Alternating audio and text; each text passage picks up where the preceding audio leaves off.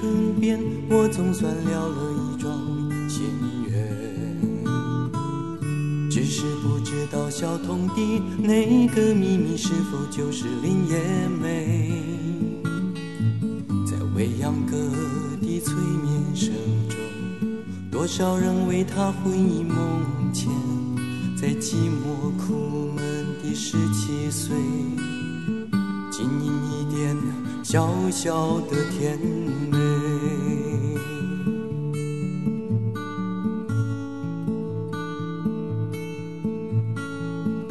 我的朋友，我的同学，在不同时候流下同样的眼泪。心中想着朋友寒暑中人。Hello，大家好，欢迎收听八零九零有限公司，我是车二问。呃，我们在知乎哲也那张专辑里面，其实跟大家分享过了，罗大佑开启了华语流行音乐时代啊、因为有了这样的人在前面，所以台湾华语流行音乐的整个后辈就如雨后春笋般冒了出来。那在罗大佑之后，其实就有了台湾歌坛的1988同学班。这批同学呢，有黄舒骏，还有鲍碧晨，然后赵传、高明俊，还有吴思凯、张雨生、郑智化、赵咏华等。他们在1988年这一年正式出道，发行了个人第一张唱片，几乎没有耗费太多的时间，迅速抢滩市场，掀开歌坛甚至华语歌坛的新的一页。这其中曾一致被认定为罗大佑接班人的，便是我们今天的主角黄舒骏。好，那今天这期节目呢，我邀请到了一位飞行嘉宾，我们的老白。然后老白跟大家打个招呼吧。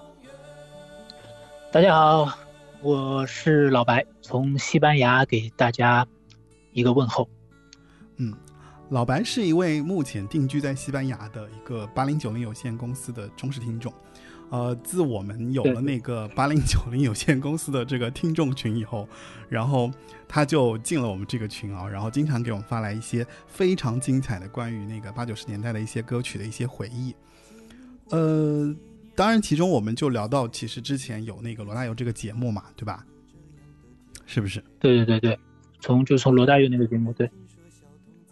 其实我找到八零九零这个节目，我就是因为我在小宇宙当中搜罗大佑三个字，然后搜到搜到了我们的这个电台。好吧。然后我们在聊天的过程中，我就听说，就是老白他可以把黄舒骏的《恋爱症候群》，然后歌词背下来，真当时就把我吓了一跳。还有就是你给我发的那个什么啊，就是关于未来的街头你画的那个漫画，然后震惊到我了。这都是呃年少轻狂，但是就是说，如果当时背得下来《恋爱症候群》，一直到现在三十年后还能背得下来，的确是有有一点儿。我自己也觉得哇，是你还是年轻时候的记忆比较好。真是无法想象，我们这个节目也是挺逗的，因为以前有过嘉宾大白，有个嘉宾小白，今天来了一个老 白，而且他是在对在在西班牙跟我以连线的方式啊，然后我们来开启今天的这一期关于黄舒骏的节目。那前面你听到的呢，就是黄舒骏的《马不停蹄忧伤》这张专辑里面的第一首歌《未央歌》。是的。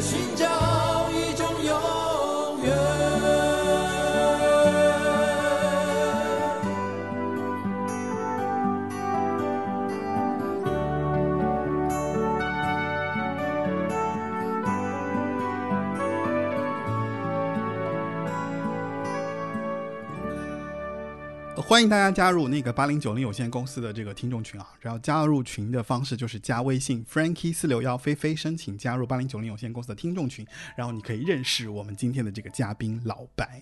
好，那前面其实我们讲了关于今天这期的主题，还有就是我们也听了黄舒骏的这首歌《未央歌》。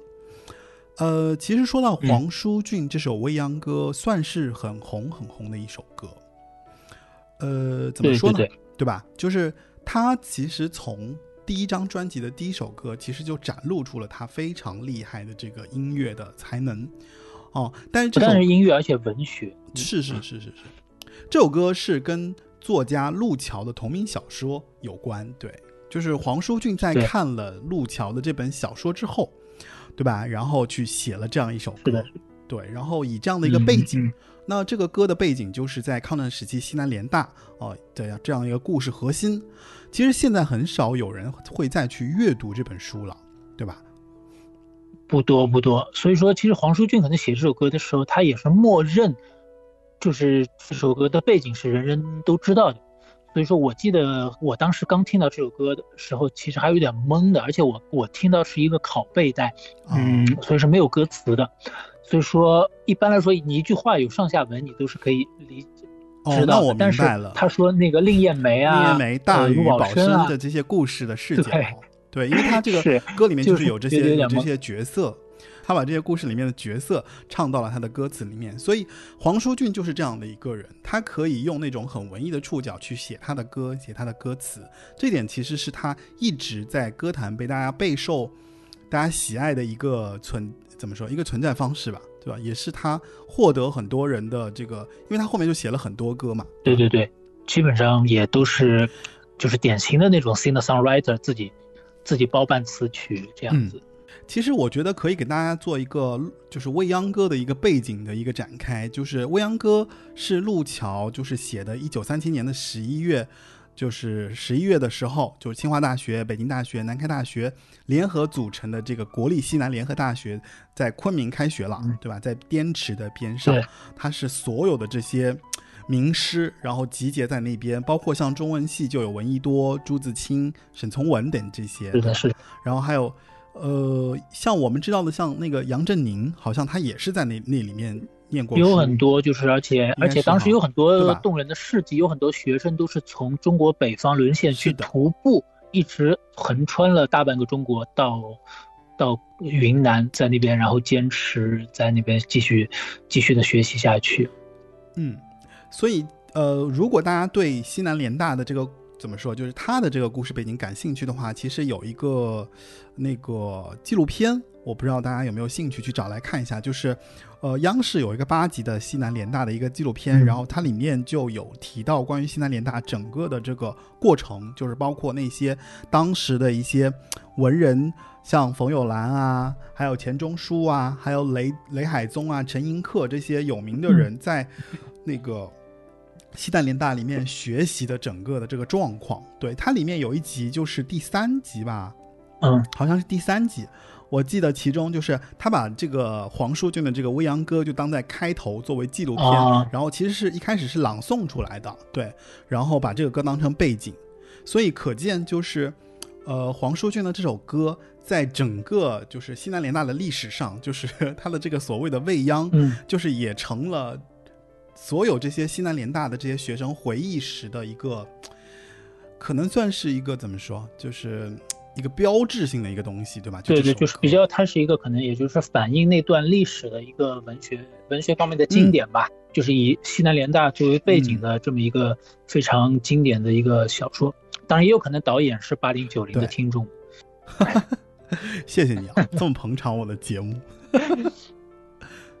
因为。呃，这首歌就是是，呃，黄舒骏其实自己说嘛，黄舒骏他自己说，就是《未央歌》其实是一部以情调风格来谈人生理想的书。就他当时这本书其实当时在台湾是很风行的，就可能人手一本。在他那个年纪念书的人当心中，可能可能对，就跟每一代，我们其实每一个世代都有自己的这么一本书，或者说一个作家，可能都会有。就当时路桥的笔名“路”字也是来自，就是说，就这个学校里面，就北京的名媛，南开大学的校花陆笃同。所以这些其实都是被变成了说这本这个就跟他的这个歌都有了非常紧密的连接，因为他当时写的这首歌。然后这里面提到的像小童啊，其实就是路桥自己，因为未央歌是路桥以日记忏情书的那个基础，他的女神的化身就是吴宝生嘛。据说当年西南联大大学生一看，马上能指认出路桥最敬爱的学姐祝宗林，就是他，就是那个那个歌里面，就那首歌里面的那个人物，其实也是被他写到歌里面了嘛。嗯，对。然后还有就是像他的那个大雁是他的同学李达海。等于是一个非常火的一个文学作品，然后被黄舒骏包装成了这样的一个音乐作品，然后大家传唱至今。哎，这还挺有意思的，就是说这些他其实当他当时这么写出来，可能在那个时代都不能够算是秘密，就是说你甚至不需要破译的，人家大家大家可能了解一点这段历史的人，都是一看都能够知道。而今天我们在谈到，就有点。有点考古发掘的这么一种这个意味，对吧？是是这样的，就是如果大家对于未央歌其实没有特别熟悉的话，其实你如果可以找来一些西南联大的一些，就我刚刚说的像纪纪录片啊，还有像路桥的这个就是文学作品啊，可以去了解一下。你在这里面就可以看到，就跟这个书，就是这个歌、这个书以及这个整个的这些背景都是连在了一起，然后就很有意思。还蛮好玩的，而且未央歌确实非常好听。是，就是我个人觉得，在我的记忆印象当中，就黄舒骏第一首打动我的歌，其实就是未央歌。对对对，那第一首打动你的歌是什么歌呀？嗯，因为我其实呢有点这个时间线上有有点奇怪，我是先听了黄舒骏的第二张专辑，就是《雁渡寒潭》那张专辑。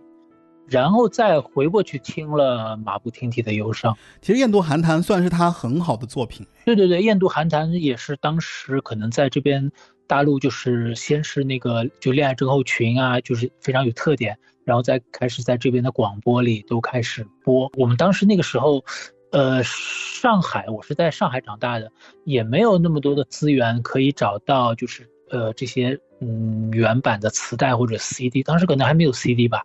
然后，但是呢，在当时我记得很清楚，在那个中中国图书进出口公司附近呢，会有一些人，他会有从某些渠道上带一些呃磁带，原版的磁带，港台磁带，然后他们就自己在做了拷贝，然后就是拿那种点，你知道 T D K 啊、万盛啊那些磁带录了之后，然后黑白复印的封面，黑白复印的封面，呃，然后在那边卖。哦，我当时就是。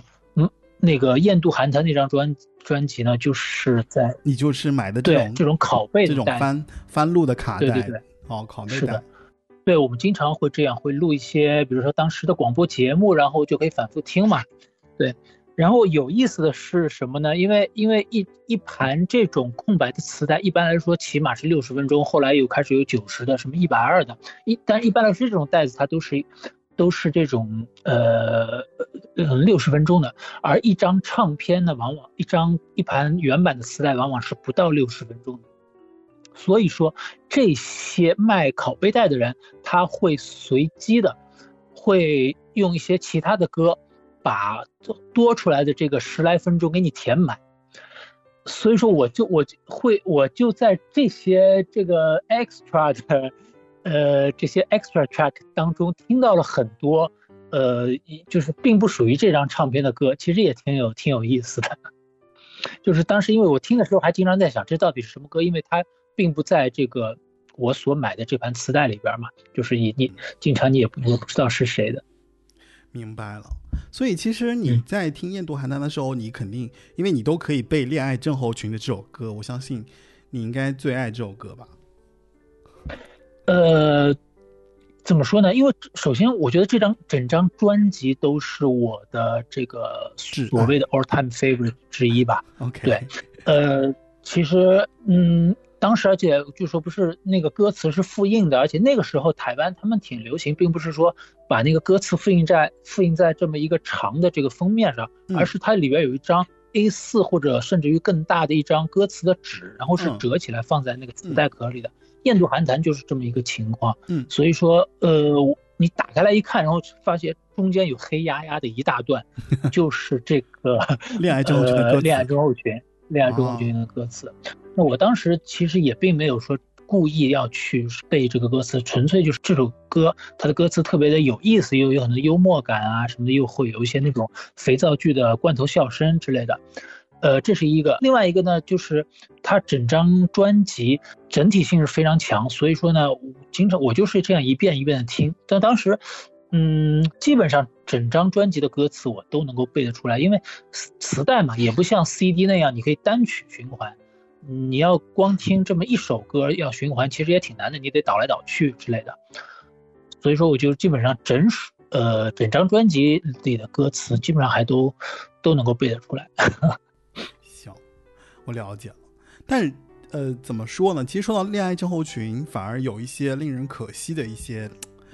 呃，那个什么说，就就是当时的一些事情啊。就是虽然黄舒骏进入歌坛的方式是很凶猛，就是他在第第，尤其到他到第二张《雁渡寒潭》以后，就是因为《恋爱症候群》这首歌太火了啊！这首歌其实将近八百多个字，要七分半的时间才能唱完，对吧？然后几乎我觉得在当年算是创下了华语歌曲的一个，就是很明显的一个记录，就基本上没有那么那么长词的歌的，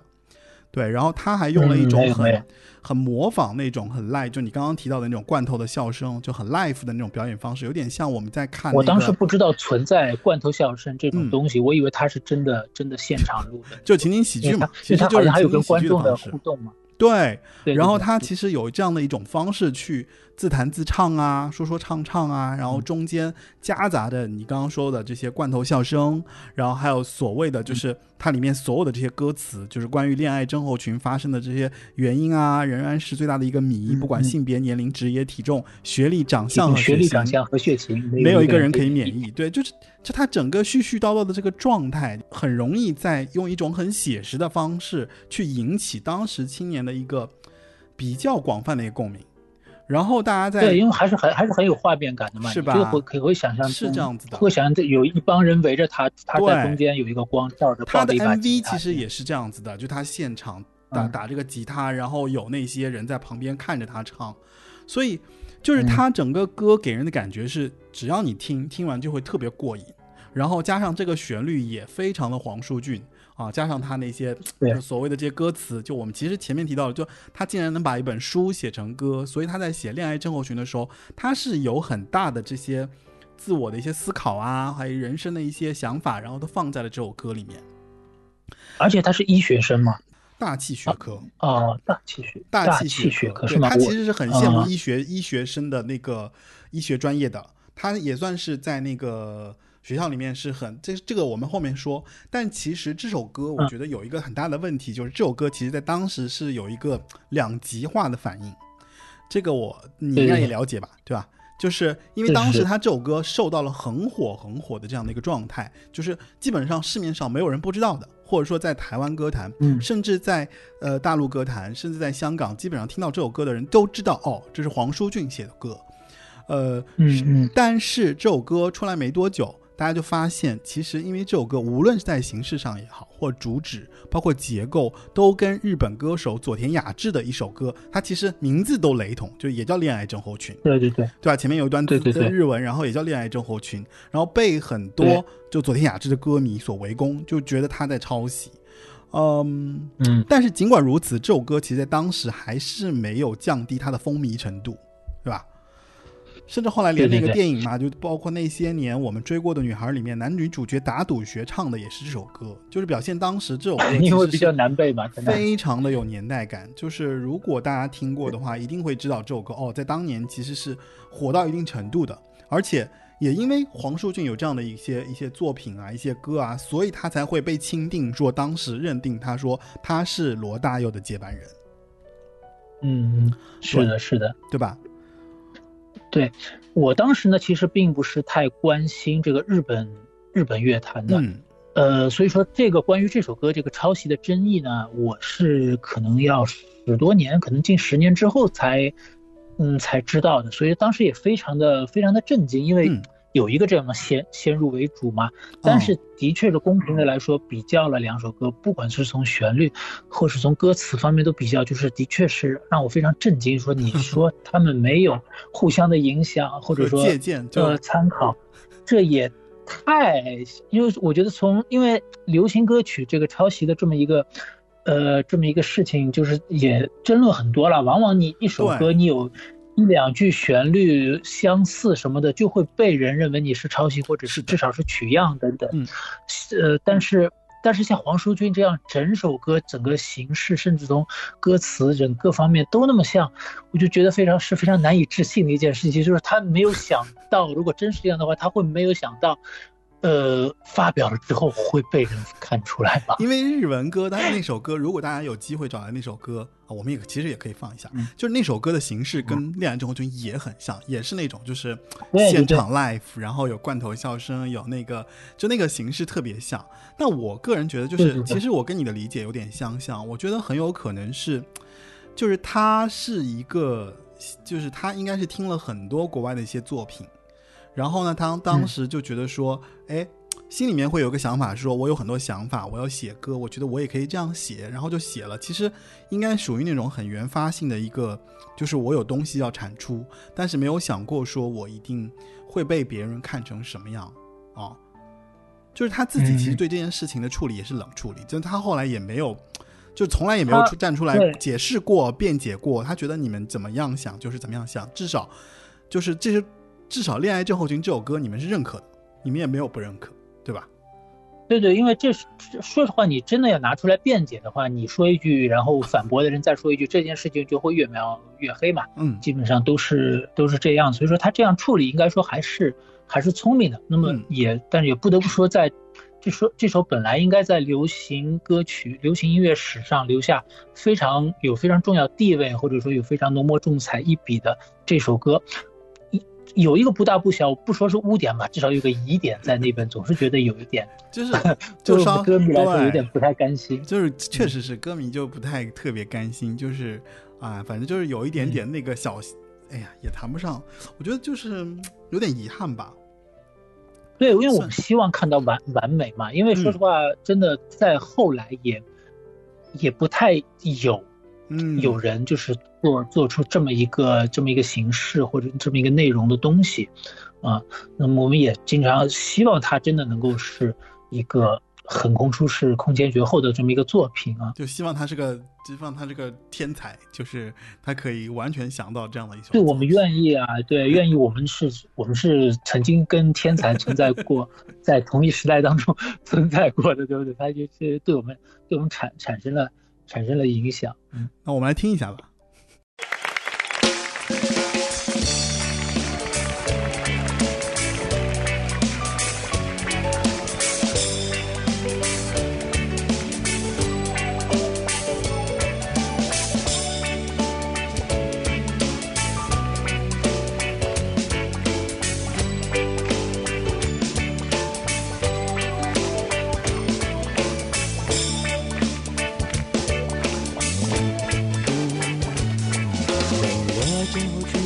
原因至今仍然是最大的一个谜。不管性别、年龄、职业、体重、学历、长相和血型，没有一个人可以免疫。有些专家学者研究后相信，恋爱是内分泌失调所引起。却有别人认为，恋爱顺运掠过性病，都像感冒，无药可救，但会自动痊愈。不管你同不同意，自古到今许多类似生命，恋爱不单是一种病态。还可能是一种变态。一般发病后的初期反应会开始改变一些生活习性，洗澡洗得特别干净，刷牙刷得特别用力，半夜突然爬起来弹钢琴。有人每天站在阳台对路人傻笑，有人突然疯疯癫癫，突然很安静，有人一脸痴呆对着镜子咬着指甲打喷嚏，有人对小狗骂三字经。女人突然改变发型，男人开始每天练着哑铃。食欲不振、歇斯底里、狮子萎缩、神经过敏、发抖、抽筋，都出现在这时期。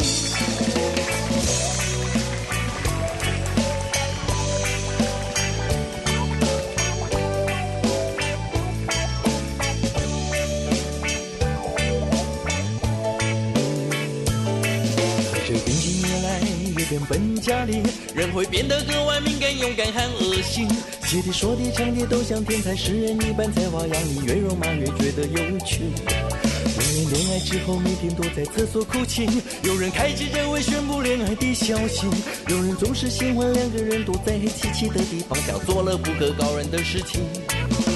每天忙着找人算命，挖空心思改变自己，配合对方的习性，把每天都当作纪念日，把自己当作纪念品。每天漫无目的腻在一起，人不禁也觉得好有趣。好，那我们这个，我发现我还是可以背得下来，你还是可以背得下来。我们不管它哦，我觉得就是呃，也很长嘛，这这只放了一半哈。然后，对你还是你还是很感慨吧？很感慨。然后我觉得我，然后我发现就是我有很多东西都是，就是很多比较。有台湾特色的一些个词汇啊，等等，你知道，因为台湾跟大陆就有很多词汇可能都不太一样。我都是第一次都是从这首歌当中听听到的。比如说把“和”发成“汉”，呃，人会格变得格外敏感、勇敢、汉恶心。对，就是它很明显的就台湾发音嘛。对对对，还有什么？有人对小狗骂《三字经》，《三字经》是是什么东西？那也是。还有还有，也不管伊索皮亚多少难民。我一直到很后来才知道，伊索皮亚其实是埃塞俄比亚。哦，对对对对对，它里面有很多。而且你想，你想一下，当时那个时代正好是埃塞俄比亚非洲饥荒的那个时候嘛。你想一下，那个那个，呃，就是 Queen 他们的那个 Love Eight 也基本上是差不多那个时代。嗯，是是是是是。哦，你想听一下日语版吗？日日语可以，但是我也听不懂日语。我们可能要要要在 show notes 里面把把中文翻译放进去。哦，我会我会在 show notes 里把日语的翻译放进去，几乎是一模一样。我看能不能找到这首歌。对，对，非常非常像。在在 YouTube 上面有，我我我找找过，对。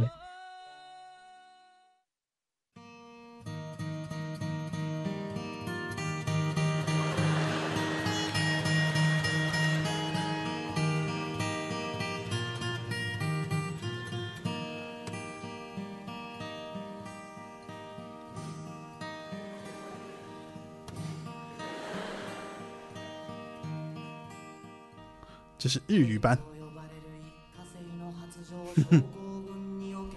你看，其实一模一样。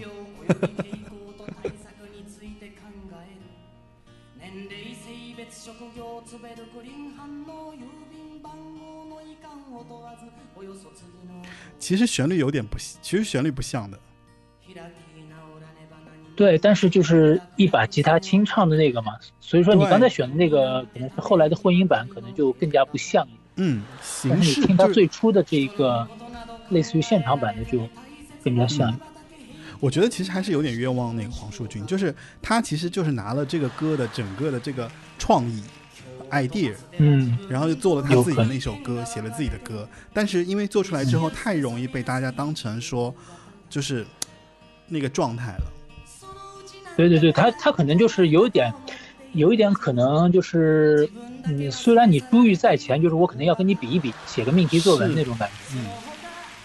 其实你看，我觉得旋律还是不一样，差蛮多。嗯，对吧？哎，但是这一段，你看现在这这句。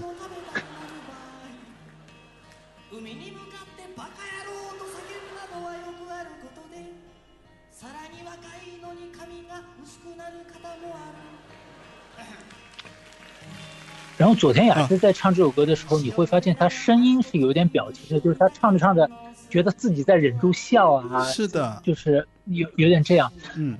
在《恋爱中后群》当中没有，但是在黄舒骏后期的一些作品当中，你也会发现有这有些这样的效果，就是感觉他好像自己说着说着突然笑了啊，或者说怎么。好吧，我觉得就是嗯，但这首歌确实就还是一首好歌，就是。呃，反正就是无论他整个就是神似，就是特别神似哈，但是就是也给他带来了很大的一个，我觉得算是一个，就等于你刚出道或者刚红了之后，可能就受到一个很大的一个拍拍打，对吧？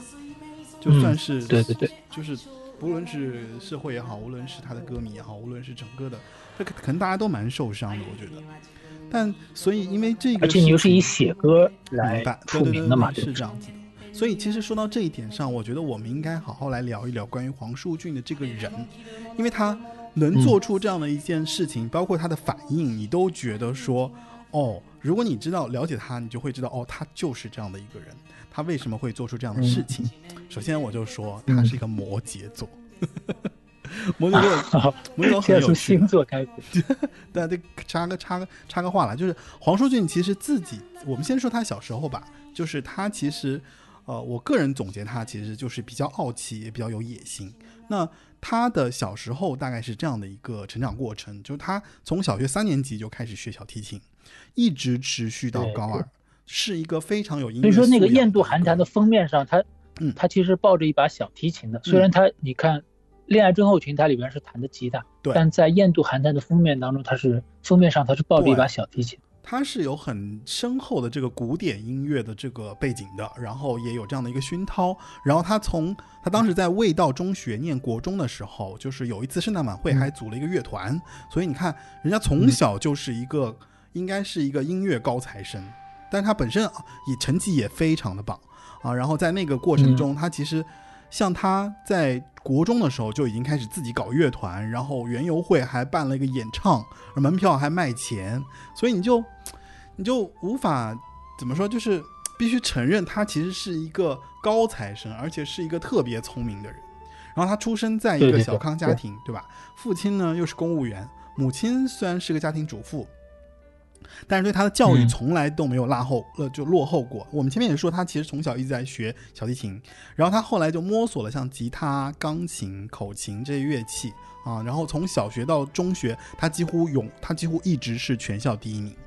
所以你你可想而知，就这个人从小就受到了这样的一个瞩目的一个怎么说，就被大家看到的一个状况，就是开着主角光环对呀走过来。就是人家是人家是 人家真的是有有那个 spotlight 在他头上，就从小就这样长大，所以他从小基本上像什么才艺竞选啊，就各种获奖，然后校园里也是风云人物啊，呃，而且他在台中一中毕业后就考上了最高的这个台湾大学的大气科学，啊，进了之后他其实也很活跃嘛，就一直是社团中的这个，呃，反正就是社团的各种团长。团长，然后大二那一年，他还在台大办了一个，那个那个台大里面的一个校内的十大才艺青年，然后还被选中。所以，我认为他的这些经历难免让他这个人有一些些自负，所以他还应该带会在那带了一些怎么说，就是有一些愤世嫉俗的那种心态或者傲气。对，嗯嗯嗯嗯，是的，你我觉得就是说，可能当时毕竟受限于那个时代，就是可能你需要。等待一个机会，然后才能被更加多的、更加多的人所能够认识。但是你可以想一下，像他这样的一个人，如果是在今天这个时代，可能就是还很早就开始作为各种什么神童啊、音乐神童，各种就会被推出。现在有那么多的渠道，这么多的媒体，他可能很很很小，根本不用等到出第一张唱片，他就会在抖音上面红了，对不对？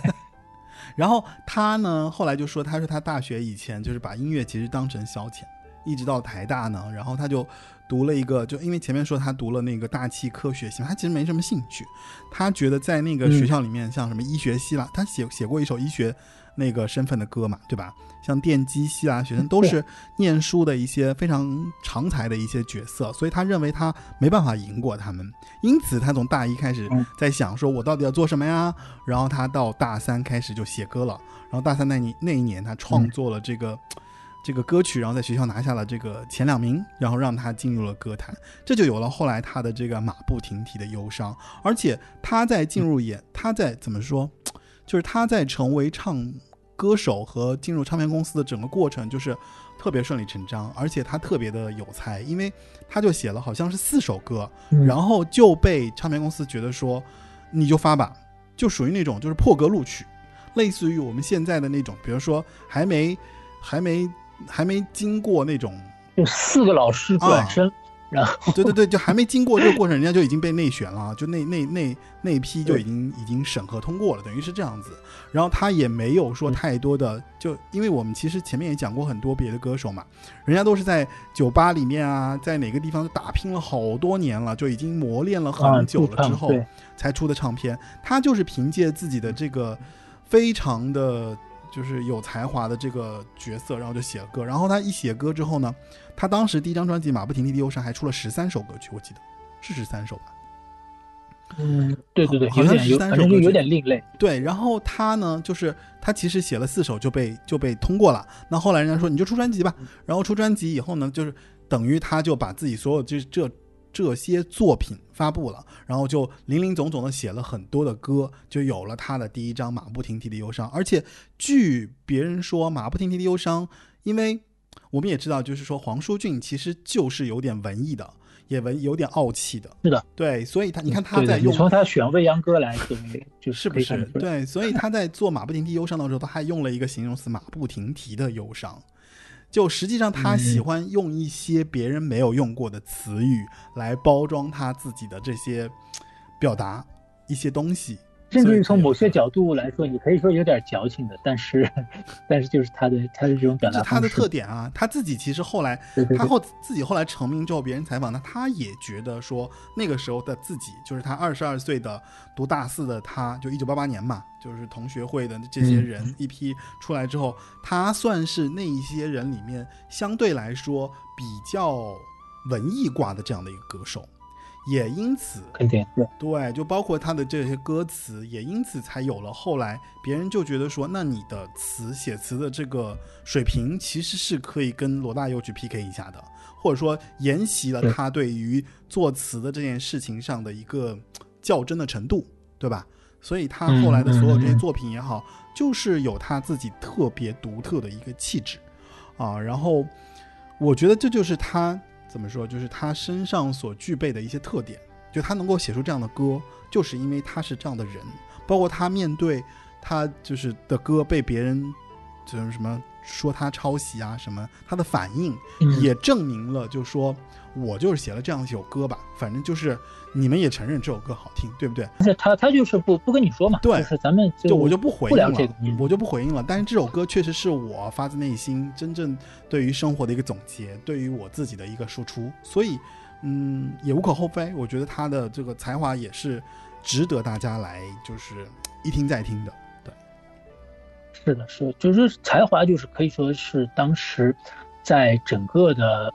中文的这中文的乐坛当中也是非常非常突出的，就是说你很少看见一个像他像他这样的，虽然也有，当时你也可以看得出他说同一代的，像呃，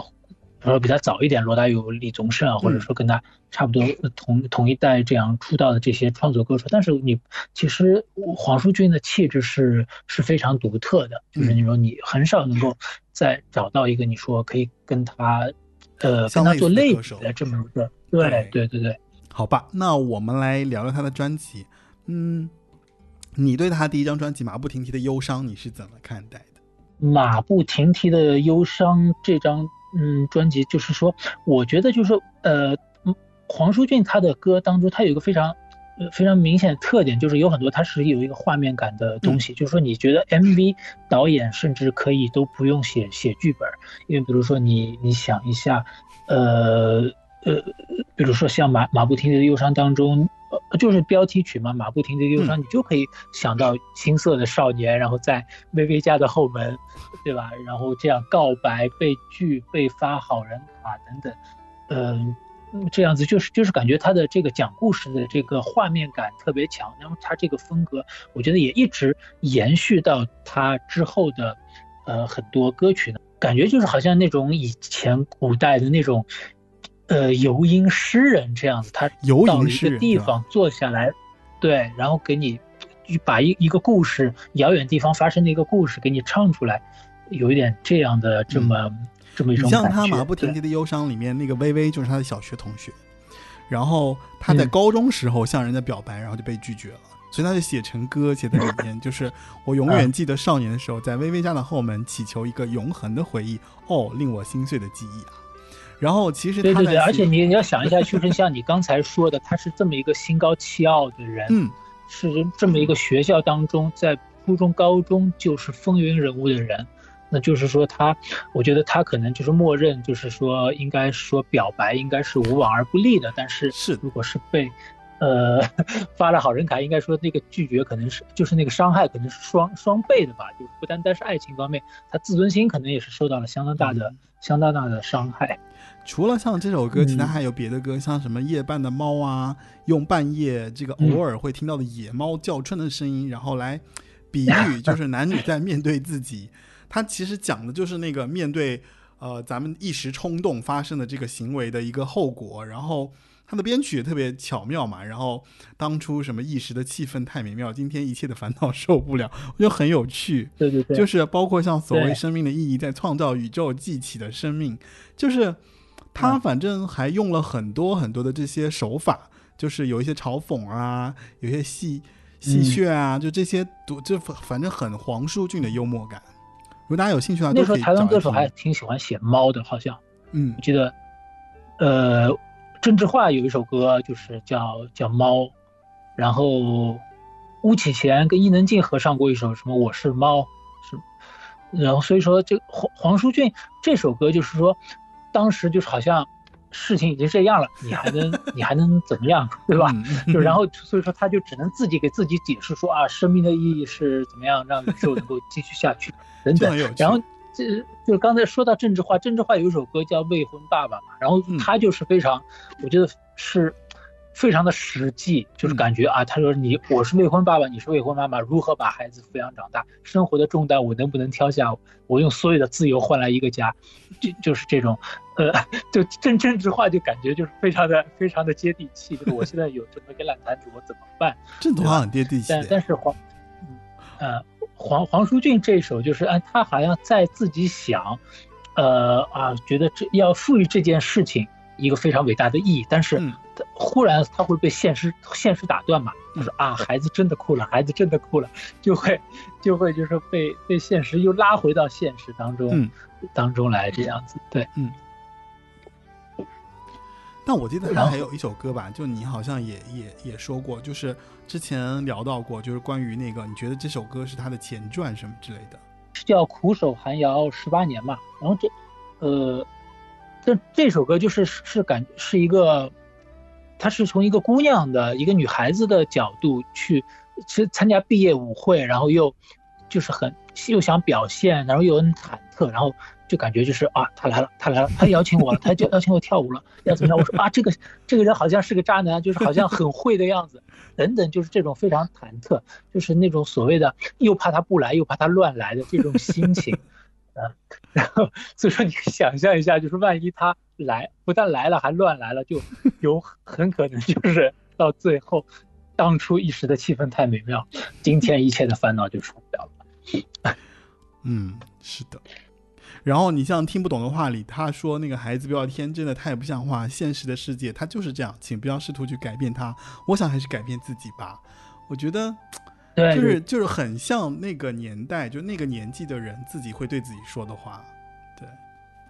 是的，是的，就是嗯，这在整个社会的现实，比如说是如何对呃青少年或者少年，就怎么打他们的脸的，怎么能够怎么是让他们一下子幻想破灭的，嗯，这么一个角度，就是有一点让我想到，就是呃罗大佑的未来的主人翁嘛，好像在专辑的文案当中，他也写到，就是说要要。战胜，或者说他说就想搞几首歌，想能够结结实实的击倒这种像鹿港小镇啊、亚细亚的孤儿啊这些这些专辑啊、这些这些作品。那所以说，呃，我相信他在写创作听不懂的话呀、或者呃三代之间这些这些作品，呃，对你提到三代之间，就是那个三代之间，其实就是里面有提到城乡的这个差距嘛，就非常有罗大佑的这个影子。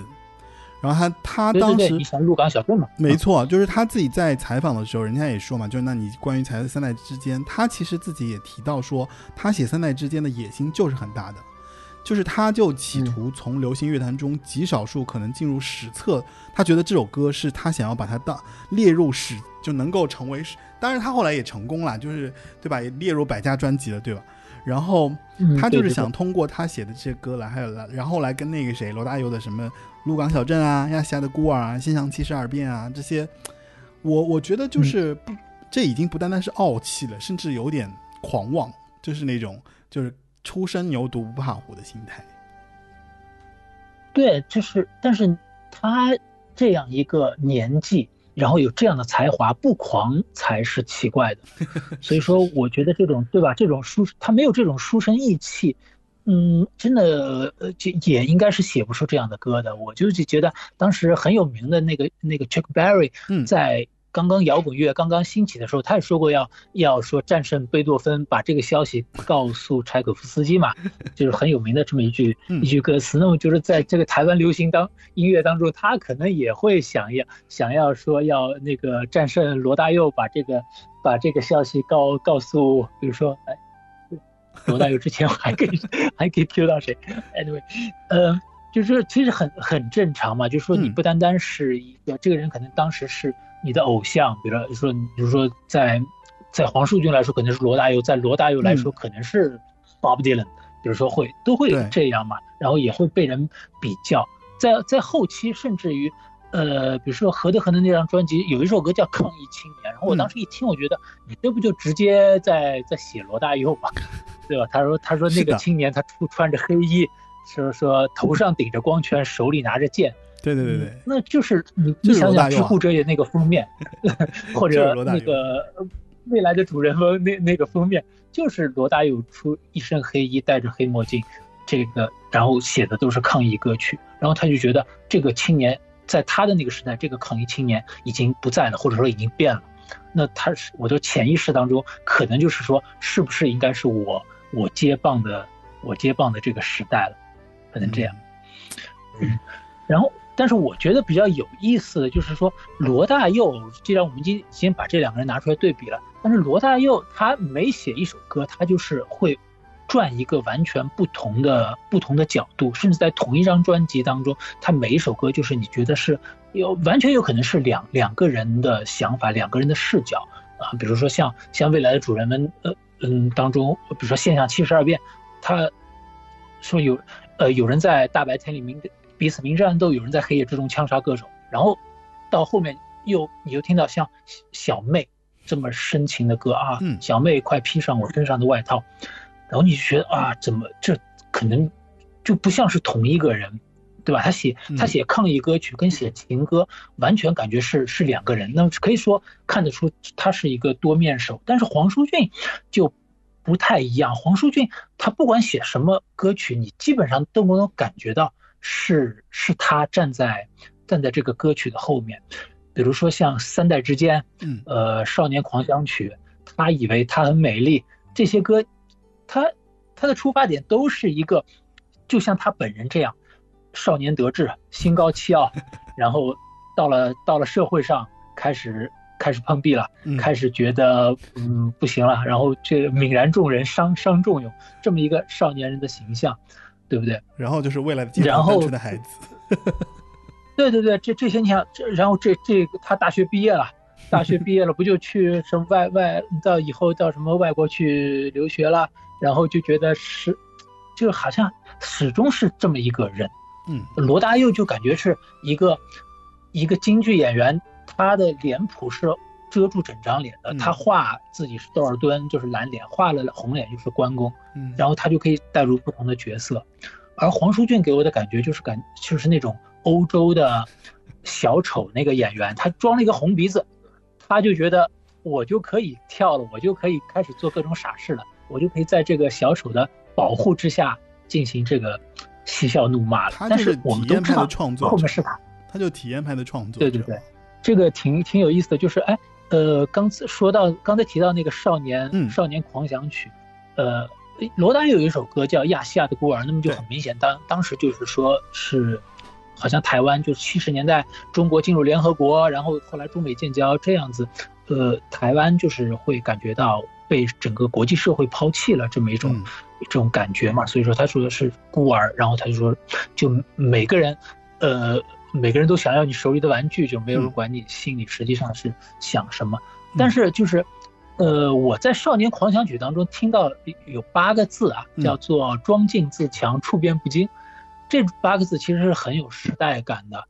是当时一九七一年，就是这个蒋介石的政府在碰到了这样一个国际社会的情况当中，好像呃，就是跟整个台湾社会提出的这么一个口号，嗯这是的前的前两句，它一共有一共有六个字，但是我后面八个字我不太记得了。这就说装进自强，处变不惊。然后你少，但是《少年狂想曲》后来就感觉好像台湾经过这个又开始进入了一个经济腾飞的亚洲四小龙这么一个呃时代了，好像哎。又又开始了进有一点少年心气这样子，所以说我觉得这点还挺有意思的。呃，装进自强，处变不惊，这四这八个字在罗大佑的歌曲当中很很有有意思的也出现过，但是在很后面，在恋曲二零零零当中有一首歌叫做五十块钱，当中也提到了这么嗯，这么八个字，所以说这也是一个很有意思的巧合。哎，我我其实有点就是，我不知道你你觉不觉得啊？就是他们这一代歌手，尤其是像罗大佑，还有像呃像这个黄舒骏，还包括像李寿全、李宗盛这样的一些创作者，就他那个时代的这些创作者，我觉得其实他们其实反而是很有对中华文化啊，还有这种有就就是传统文化底蕴的这些东西是非常热爱的。甚至他们对于大陆的了解远胜他们自己对于台湾的了解。就我感觉他们那个时候的心是都嗯。凝结在了一、怎么说，就是这个我们现在讨论稍稍有点 有点划开边际，就是 我反而觉得那个时候的歌手其实是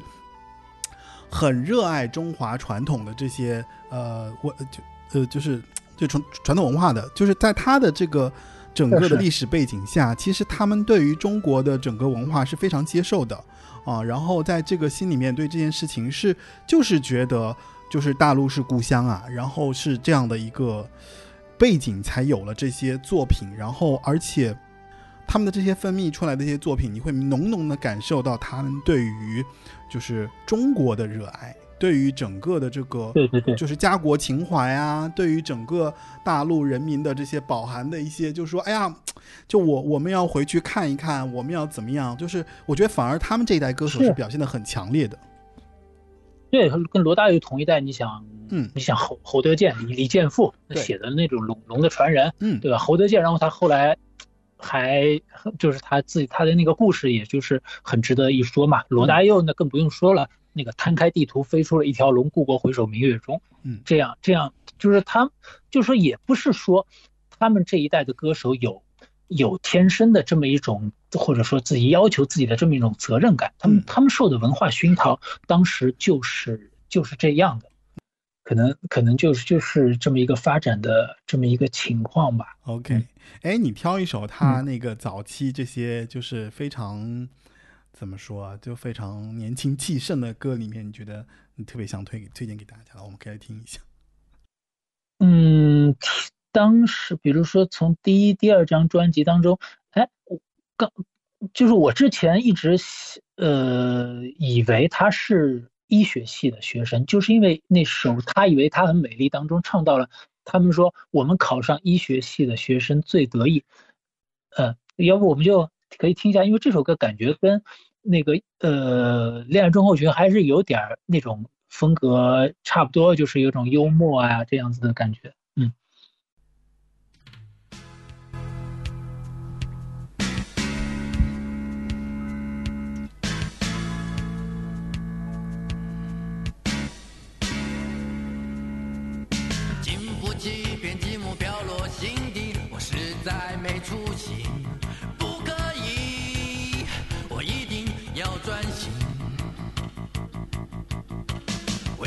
么春天加上青春期，我就克制不了自己？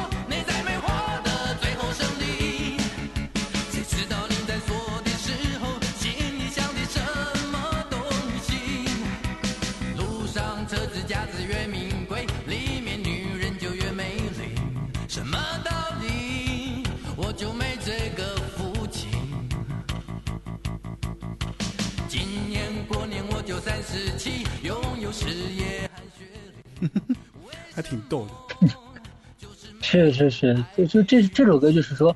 呃，感觉我们其实可能大家都经经历过吧，就是现在就是说啊，你要专心学习，不是早恋，特别就是那种早恋，说你现在专心学习，等上了大学就可以找女朋友了。人家上了大学就赶快，你读了研究生就能找女朋友了，然后说找到好工作就能找女朋友，就是会会这样。然后所以说他最后就说，就只能说，哎，好像最后是不是只要是女孩子就可以？我比较好像我比较喜欢那个什么自古英雄爱美女。对，但是在自古英雄爱美女，但不是英雄也爱美女对女，对对对，那一段他是好有趣。是的，是的。然后就是黄舒骏有没有发现他他写歌就是有点像那种单单口喜剧里面说的这种预期违背，就是之前他一直这么说，然后突然会有一个那个画风一转嘛，比如恋爱症候群之前一直在好像在嘲讽各种各种症状啊，又各种呃，然但是之后突然啊，在我落寞的岁月里，你的温柔解脱我的孤寂，带给我深深的狂喜，如此震撼着我的心灵。正因为有前面这一些好像这种反衬，才显得后面这一段特别的特别的深情啊。比如说，就是《印度寒潭》这张专辑当中的那个《伤心小镇》，也是之前一直在说这个小镇怎么怎么令人令人伤心，呃嗯，但是最后就是哎，其实每个人都忘了伤心是什么，包括他本人，就是就是之前你说的伤心，其实都没有没有什么太大意义，因为他都不记得什么是什么是伤心了。然后他这个就是第二张专辑《雁渡寒潭》，相相隔在八九年就推出了嘛。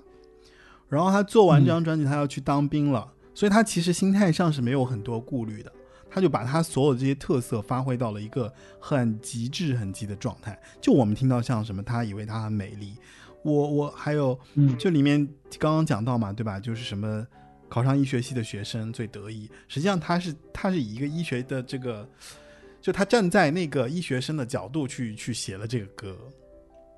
所以说你是不是觉得他作为一个其他系的那种或者大气科学系中，他对于台湾的文化当中一向最崇拜的医医学系的学生，他是不是也其实有一点莫名的自卑感？肯定有吧，就是他很一定会有嗯羡慕人家说，就是我是觉得有这个一定的关系的。你看他后来像那个，所以说就是他有嗯那个椰林大道不呃，就就是是讲他说我要在音乐上打败你们，对音乐上打败他是一方面，然后椰林大道就是他的学校，就台湾大学的这个他讲的就反讽嘛，就是那个填鸭式的教育啊，就里面坑坑洞洞的椰林大道，走在路上我常常跌倒，就是呃。对，对，就是他其实对于他学生时代的这些生活啊，还有他所有的这些回忆，其实是非常的呃，就是都拿作作为他的这个创作的这个素材放到他的歌曲里面，我觉得是很棒的。就是无论他的态度是什么样，就是他自己看待这个所有的这一切，都把它变成了这个作品，然后让我们听到说他眼中的，比方说医学系啊、大学啊是什么样子的，对不对？人生是什么样子的？就是有那种意气风发、年轻人的这种看待世界的这种心态。包括他能写出《未央歌》，我就觉得说很厉害啊，就是，哎，就是就是很棒吧。然后《雁渡寒潭》其实是他重新看了那个什么《菜根谭》之后的这个心境的一个描写，里面用了大量的这些管弦乐，对吧？雁渡寒潭，雁去潭不留影，就是还蛮有禅意的，就是很像这种。呃，意气风发的少年失落在理想现实之间，对吧？口口声声要做英雄圣贤，最后却变成了呃魔鬼吧，就大概就是这个魔鬼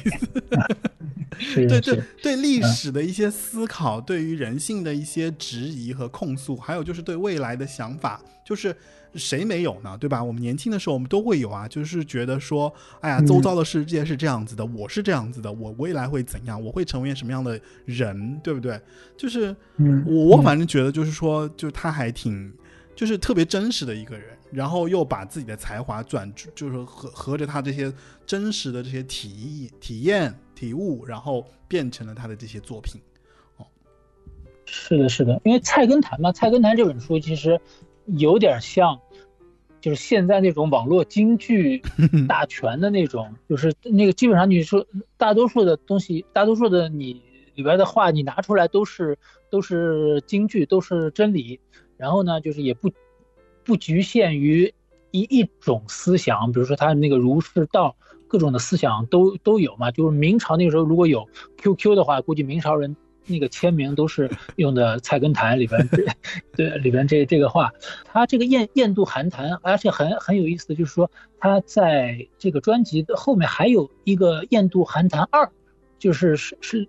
对，它就是一个另外的另外的编曲。你刚才说就是《雁渡寒潭》那个，它它的管弦乐呀、呃这样子一种比较大大气的这么一种编排。然后，但是这这这首《雁渡寒潭二》呢，反而就是嗯更加 light 一点，上来是吉他的开场这样子等等，然后一下嗯一一上来就是多少人曾经默默会呃掠过我的眼帘，多少人曾经闯入我的内心世界这样子。所以说，我觉得当在国语这这种，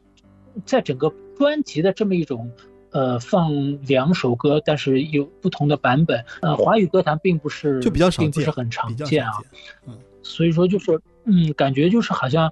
呃，我记得张爱玲在那个《倾城倾城之恋》当中说，那个胡琴的声音，就是说虽然也是苍凉的，到到最后总是像说话又说回来了，就是感觉哎，呃，我之前在整张专辑当中，我也 嬉笑怒骂了，我也深情了，我也表白了，然后但是哎，我又拿把这张，就是有点那种点题的感觉嘛，把那个标题曲拿过来放在最后，然后给它一个嗯另外一个稍微让你能够嗯，比较容易喘得喘得过气来的这个版本吧。它里面还有一首歌，就是真实事件改编的那个《三跪九叩》，然后用电视新闻这个女播报员的声音穿插在歌曲当中，就很像那种主角和旁观者之间的这种但是当时我们。听的时候都不知道，你你其实你想一下，这不就是对嗯现在社交媒体时代的一种预言吗？现在如果出了一个这么事情，这样的事情当中就会有。呃，什么精神科医生啊，什么泌尿科医生啊，然后然后各种网红、各种大 V 都会上来蹭这个事情的热度，都会从自己的角度出发来发表他们各种各样，不管是有理由还是没有理由的这么这么一种观点等等。我觉得，呃，当时可能就是需要这个女播报员，这个拿着话筒一个一个去采访各方面的专家。我记得什么说他和尚。经一直这样叩拜，什么汗水会积累在腹股沟处，什么的，长期以往会导致皮肤病之类的。我说 what？但是，但是如果你想这件事情发生在 发生在现在，嗯那所有这些专家不就在下面跟贴评论吗？所以说这当时你想一下，这三十年前写的这一首歌，我我觉得非常有一种预言的意味啊。那就得来听一下了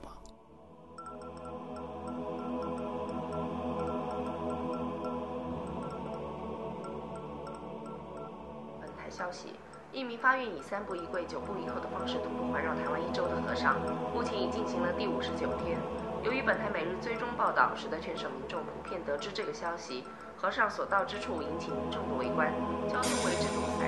和尚目前的精神状况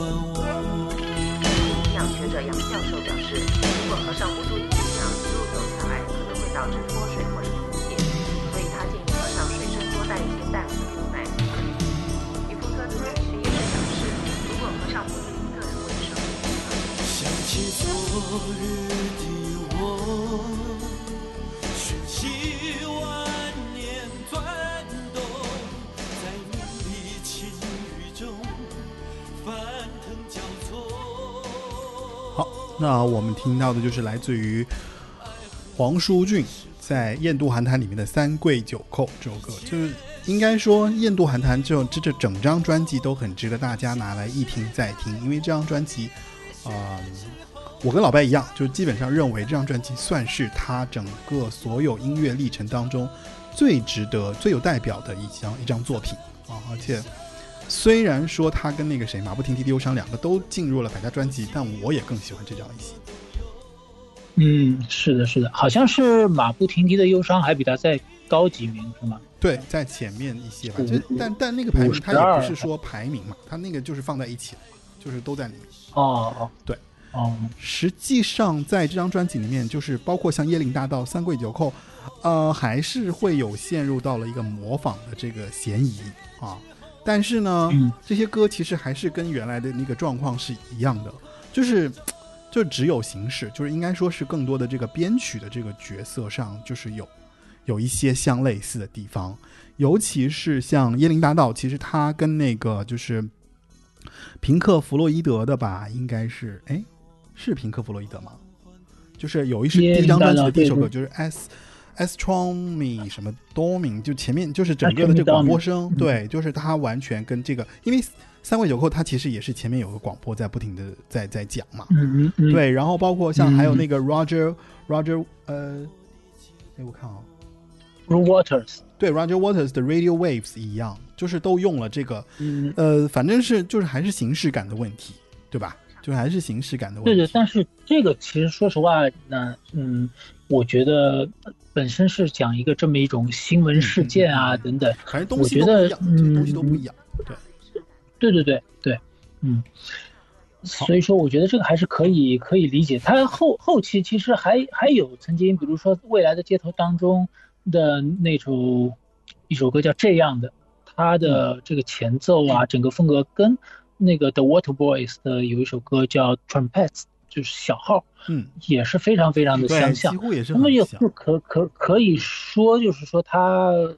就说可能听了太多的歌吧，有有嗯很多就是说我我也经常就听到有有人这么就是说过，也不知道就是是不是嗯。呃是借借口啊怎么样，就是有有些创作歌手就是说一首歌他在脑子当中听了太多听多了之后，，他多多少少可能会当成说我一些一些一些后来创作的一些运用，我觉得这个是很正常的，嗯，就是因为对我觉得嗯，这没什么好批判的了。我觉得就是因为在歌，尤其是在流行创作过程当中，所谓的就是拿来主义，其实还是蛮多的，确实是蛮多的。嗯，好，那既然说到了前面，就是包括《雁渡寒潭》啊，《马不停蹄的忧伤》，接下来我们就来到《未来的街头》。《未来的街头》这张专辑呢，我个人觉得老白你应该好好讲一讲，因为你跟我发的那个 漫画实在是让我觉得有点。我一开始还就你当时跟我发的时候，我还你记不记得我还问过你，我说你发的这个漫画是谁画的？嗯然后你跟我说是你画的。我呃对对，你不是嗯一开始是你问我，你说这个漫画像什么？然后我们俩的对话就是你看得出来是对，然后我们俩的对话就是这未来的街头啊，黄舒骏啊，然后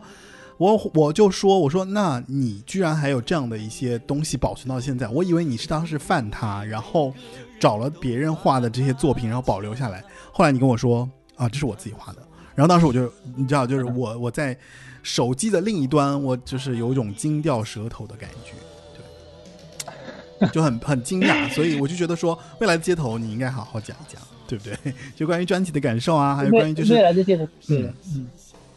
这首歌我还是非常的非常的喜欢的，嗯因为又就是就是跟我之前说的，跟马不停蹄的忧伤这样，它是一个非常有画面感，而且它这首歌整个它的故事结构也更加的更加的完整啊。其实说来说来惭愧吧，其实当时你想我是高中的时候吧，可能高一这样的时候，那其实这个漫画真的画出来，是主要原因也就是，也就是用来泡妞的吧。你当时的确是喜欢，嗯，喜欢看漫画，那自己也会画一些东西啊，想过要画一些故事啊什么的，但是就是可能是，呃，自己会画一点，有点技术等等，但是没没有什么生活历练，写不出什么剧本。那么听到《未来的介绍》这首歌，那它就是一个相对完整的故事，可以从从一个少年他。他童年的时候在龙龙山寺外看到一个街头的画师，然后长大，奠定了长大学画去巴黎的梦。到了巴黎之后，又遇到了种种的这么一种挫折，呃，直到他有一天在罗丹博物馆看到了巴尔扎克的雕像啊，跟那个画师画的达摩又很很像。那么我觉得啊，这是一个相当完整的故事，如果可以把它画出来呢，其实也也挺好的。那么当时我们班上有一个也是非常喜欢漫画，主要是少女漫画的这么一个女生了，但是，呃呃，就是我当时看的一些，比如说那些比较热血的啊，什么我们那个时代圣圣斗士啊、侠探韩语良啊那些，嗯，但是呢，我其实不是很很善于画女性角色。因为呢，你知道日本漫画当中这个这些女性角色，特别是北条司画的那些，都是实在是比较性感，然后呢，就是感觉就是对着她这种临摹都是有点罪过罪过面红耳赤的这么一种感觉。一个青春期的少年嘛 你要想一想，可以理解。对，所以说我就是没怎么练过，没怎么练过，而并不像画。画这个男的，就是嗯基本上你可以观察他肌肉走向、骨骼怎么样等等。嗯，所以说我当时就哎灵机一动说，哎，我们能不能合作一起画？我画这个书中的男性角色，你就画这个女女性的角色。哦所以说后来，对对对，就是好像一种合作来做这个漫画的，嗯呃这么一个主意。但是主要的想法其实还是为了能够接近这个这个女孩嘛，对吧？祈求一个永恒的约定这种。那反正就是 你的这张漫画，如果方便的话，回头我会放在 show notes 里面给大家稍微看一下，OK 吗？好的，没有没有问题。对，就是我觉得就是至少我好我我待会儿可以可以重新拍了给你，就是嗯那个场景应该还是比较明显的，就是画师深深的一鞠躬。就是如果方便的话，我觉得后期我们可以放在 show notes 给大家简单看一下。这这张专辑我当时也是听了听了很多遍呢。总体来说就是说，呃，我觉得它的水平总体的水平没有像燕度韩团这么平均，好像每一首都有非常亮眼的亮眼的地方。但是呢，也可以看得出黄舒骏在这张开始能开始尝试更加多的、更加多的曲风啊，比如说那些比较轻的摇滚。刚才之前提到那首这样的，我感觉他跟齐秦早期的那些有点摇滚的风格，就感觉比较比较像。嗯还有一首那个那个醉舞，啊，嗯，又感觉好像呃有点像那个陈升的那首《红色气球》嘛，嗯他就是当中也是唱到一一首歌是他说他跳着醉舞，声称他不怕不怕孤独。然后那个红色气球当中也是给唱到随着音乐飞舞，只在音乐的世界里可以让美丽的 Rebecca 忘掉忧愁，就感觉就就很像。然后你又是感觉刚就是还是之前我们提到过的，他始终可以是这样一个同一个角色，嗯好像在不同的故事场景当中，你可以想象之前到欧洲学画的这个少年，他在苦闷的夜晚到了一个那种酒吧里边，然后可以看到一个单身的红衣女郎在那里独自跳着醉舞，嗯，就是画面感还是还是很强，嗯，那这首这张专辑当中，除了未来的街头我非常喜欢之外呢，我也呃很钟爱那首叫做《单纯的孩子》，嗯呃，就是说，如果他是个单纯的孩子，就让他单纯一辈子，不要教他太多事，不要说他太多不是。嗯，那我那有比较有意思的就是，我当时在高中的时候听到这首歌的，嗯，我非常的有感触。但是我当时的感触是作为作为那个孩子，作为感觉我从小到大被人教了这么多事，有那么多人说我这个不是那个不是，嗯，是那种那种抗议的感觉。然后我这几天就是为了我们准备这个节目找一些资料啊等等，我就拿出来听，我觉得还是非常感同身受。嗯但是呢，我现在是成为了一个父亲，我有一个十岁的女儿，嗯，然后我现在反而就是从另外一个角度开始有一些反省，说我到底自己有没有在她的成长过程当中，我对她施加的影响，她的教育，我有没有教她太多的事情，嗯我有没有能够就是呃呃影响到他，让让他没有能够是很好的成为本该成为的那个单纯的孩子。那我觉得，然后一对比，我觉得很很有意思。同样一首歌，那三十年之后，你又可以从另外一个角度去看它。嗯那我觉得可以说是是是一首隽永的这么一个歌曲吧。是个快乐的孩子，那就让他快乐如果他只是个孩子，那就让他活得像个孩子。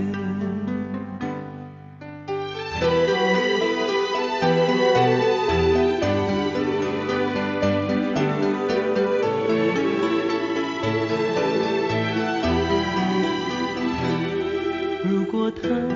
是个痴情的孩子，那就让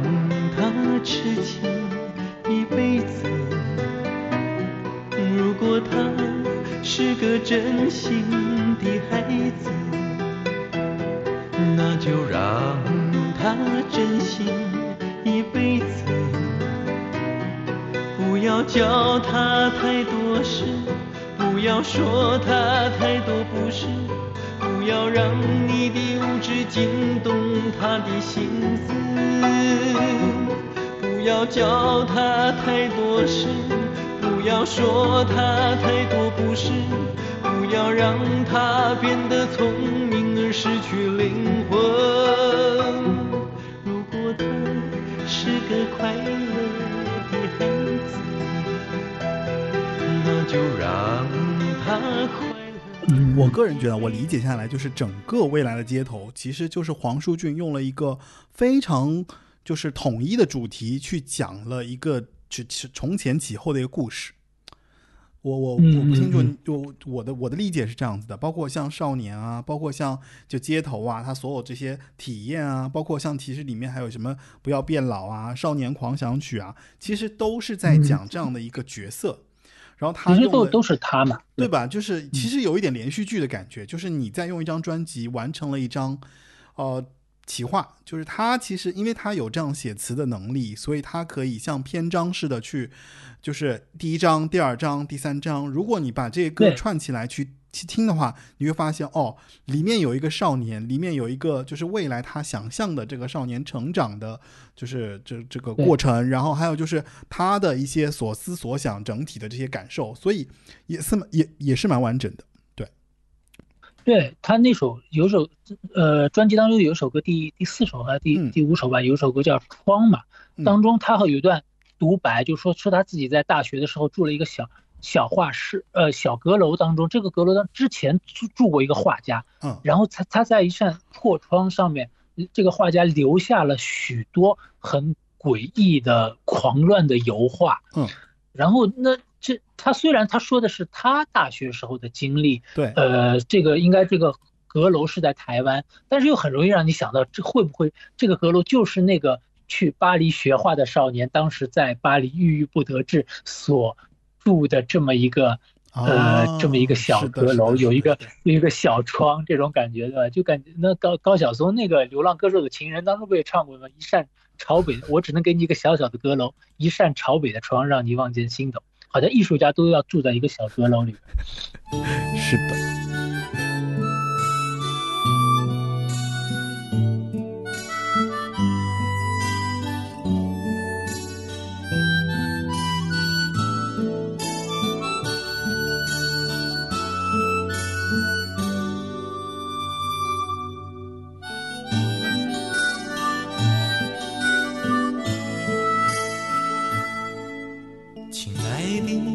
是否记得自己曾是怎样的少女？是否记得自己曾是多么羞涩，多么纤细？什么时候开始收集寂寞的诗句？什么时候开始用日记细细编织你的忧郁？什么时候开始陷入琼瑶设下的陷阱？什么时候决定今生只有一支恋曲？你像一朵静静的睡莲，认真等待别人来获取芳心。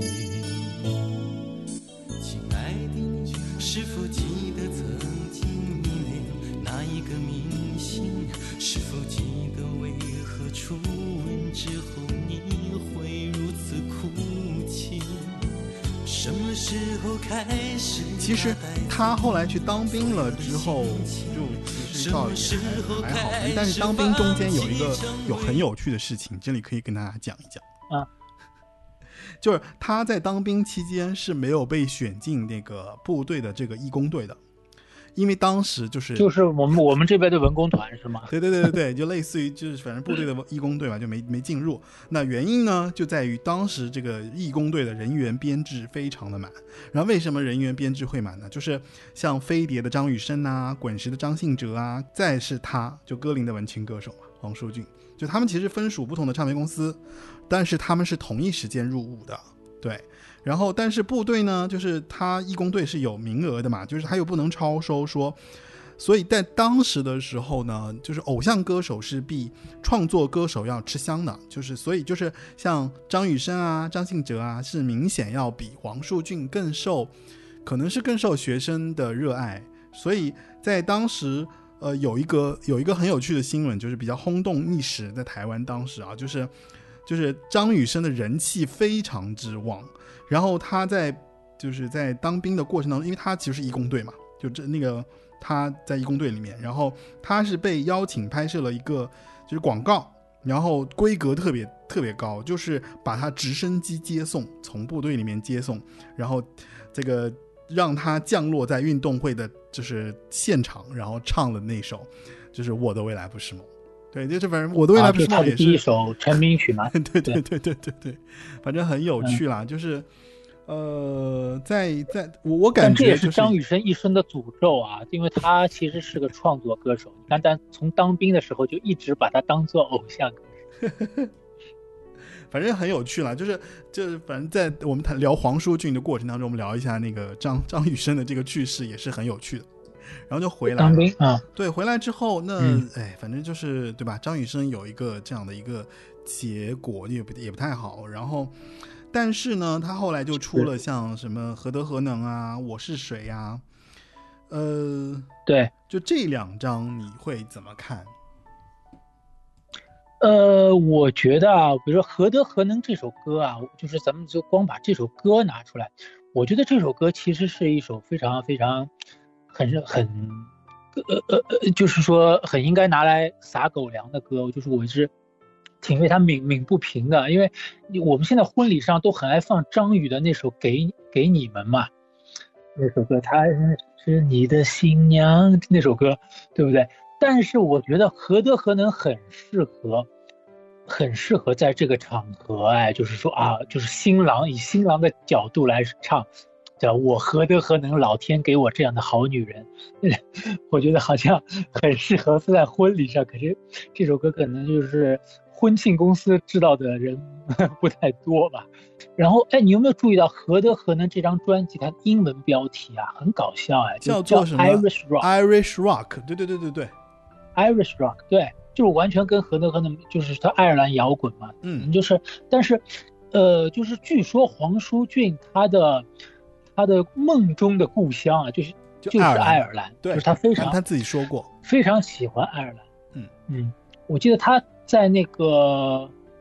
就是后我可能我们后面会会谈到的这个改编一九九五当中，嗯，也曾经谈到了说，我还是没有去成爱尔兰嘛，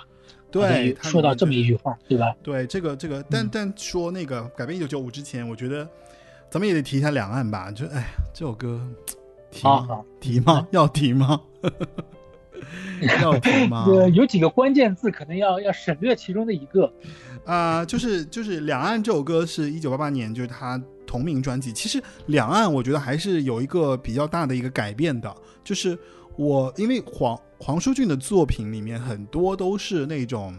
就因为他的篇幅实在太长了，就他的字。他的歌词写的实在是太长了，所以他的歌特别适合唱成那种，就是现在很流行的 rap 说唱，对吧？就是对对对，因为你说实话，因为你要为那么长的一首歌嗯，去谱一个曲的话，很容易就陷入很重复的旋律嘛。对对对，所以《两岸》这首歌其实是他在呃，包括就你其实我们都会 Q 到改变一九九五，对，改变一九九五里面也说到，就是现在没有流行，只有 rap，就是它里面有歌词也有写到，就是说其实他自己在音乐的进程当中，包括流行歌的创作过程当中，他有很多新的尝试。他尝试了很多，这个过程就是他在他在作为歌手的时候，他也尝试了，包括他其实林林总总借鉴了别人的一些形式啊，借鉴别人的一些创作技法啊，就是其实两岸也是这样的一个作品，对吧？就是也算是他的一个非常很很说唱的一次尝试，而且做得非常好。那两岸这首歌的背景呢，就讲的就是呃讲了一个杨大人的后代和台湾小伙的恋爱的故事。关于这样的里面的一些关键词，对汤若望，然后有一个人呢，就只能不能说了，就是对，我们可以提，哎，小燕子可以提吧？对，然后三里屯、Low Reed，反正就是就整个的所有这些所有关键词都是在这首歌里面体现了。但是这个名字也是，反正歌名也是有点敏感，对吧？呃，汤若望呢是一九哎一五九二年出生在德国的一个标准的学霸，然后当年他在阶梯教室上过伽利略的天文学选修，课下呢比较爱泡那个图书馆，比较爱探索东方的神秘力量。然后他最终是当上了外国专家，在一六二三年被明朝的皇帝宣进了紫禁城。然后他其实是铸火炮为他的这个能力的，对，然后。呃，为为当时的朝廷的忙活，然后中间反正也跟了几个皇帝，就是他从他是等于是通，只是他经过了两个中国的改朝换代，对明末清初的那个时候，对吧？就是嗯他在、呃怎么说啊？就是他其实是康熙的老师？应该是啊对对对他歌里面是这样唱的。我记得在对，我记得在那个《鹿鼎记》当中都嗯。有写到他，对对对对，嗯，就是好像，好好像说他得罪了得罪了鳌拜，然后被、嗯。被关在牢里，然后康熙说啊想起来了，赶快把他把他放出来。然后这首歌也是一个非常葛的一个 MV，然后是用了周杰伦御用的矿神，就我们上一期节目讲了很多 MV 的一些故事里面，就是其实也。就就是因为矿盛用了这个女主角，就是现在我们不能提的女主角，对，然后呃小燕子，Low Reed 是《罗密欧与朱丽叶》嘛，就是在那个嗯就是一九八九年发表那个纽约 New York 那个专辑里面，所以他其实也把这个对对对写在了《两岸》这首歌里，对，对对对，他两岸他就是因为他一开始就是两岸当中他也用了那个那种古诗嘛，一开始就是就对很对对对对很大家都耳熟能详的那个“白日依山尽，黄河入海流”，对，后这是这是念的，然后后来有一段唱的就是“两岸猿声啼不住，轻舟已过万重山”，是的，但是的，是的，哎，然后就巧妙的把两岸这这个标题画进去了，因为本来古诗中就提到了两岸，但这里两岸呢又有另外一个这么这么一个意思嘛，对，我认为啊，就他到两岸的时候是做了一个很大的一个改变的。就他前面其实无论是他的，就是他从马不停蹄的忧伤到那个燕度寒潭，然后后面的像那个。那刚刚提到的那些何德何能啊，我是谁啊，就还是在延续他以前的一些风格。未来的街头稍微这些跟他以前比较像有特色对。对，直到两岸，我觉得是两岸呢，它可能就偏叙述更加多一点，对对对反思呢就可能就更加多的留给留给听众了，就是他、嗯他就在那说，然后你爱怎么想怎么评论，就是留给留给你你大家来来评说。我觉得嗯就是就是可能就是哎，岁数也到了嘛，因为两岸这哦张它是第几张专辑来着？已经它是最后第最后第八张还是第九张专辑了对第？八张还是第九张，差不多是最后第二张。对，挺挺老的这样说，那也就是又回到了所谓的看山是山，看山又是山，看水又是水的那种那种境界了吧？对，可能有点那意思。那我觉得我应我们还是应该给大家听一下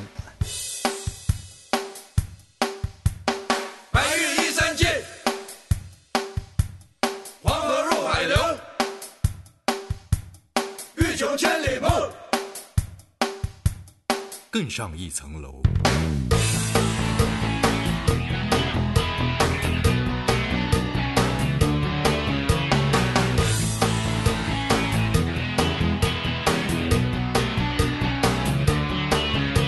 北西方来了个传教士，他当了康熙的老师。他有个中文名字叫做汤若望，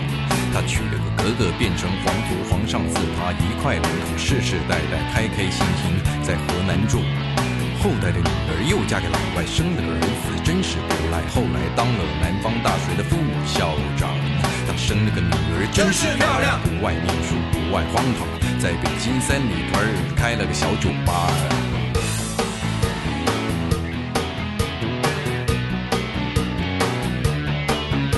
他从小到大听他老爸诉说祖先的大武风光。他出生在台南，今年年纪二十八。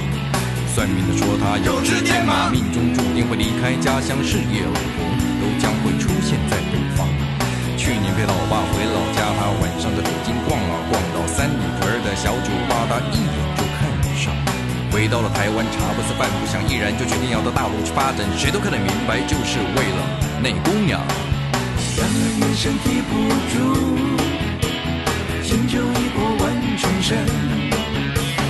两岸猿声啼不住，轻舟已过万重山。两岸猿声啼不住，轻舟已过万重山。两岸猿声啼不住，轻舟已过万重山，万重山。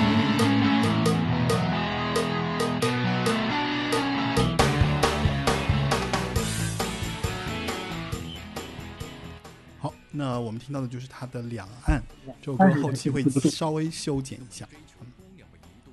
嗯嗯，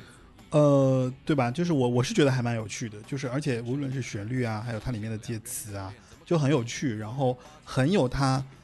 呃，算是他后期我觉得很有才的一次又是一次展现，就是其实跟他而且应该在商业上还是比较成功。对商业上也很成功，因为他那个 MV 很有趣，大家如果有兴趣的话，可以找来看一下。就是他，反正就是我觉得在那个年代的 MV 里拍的算有趣的。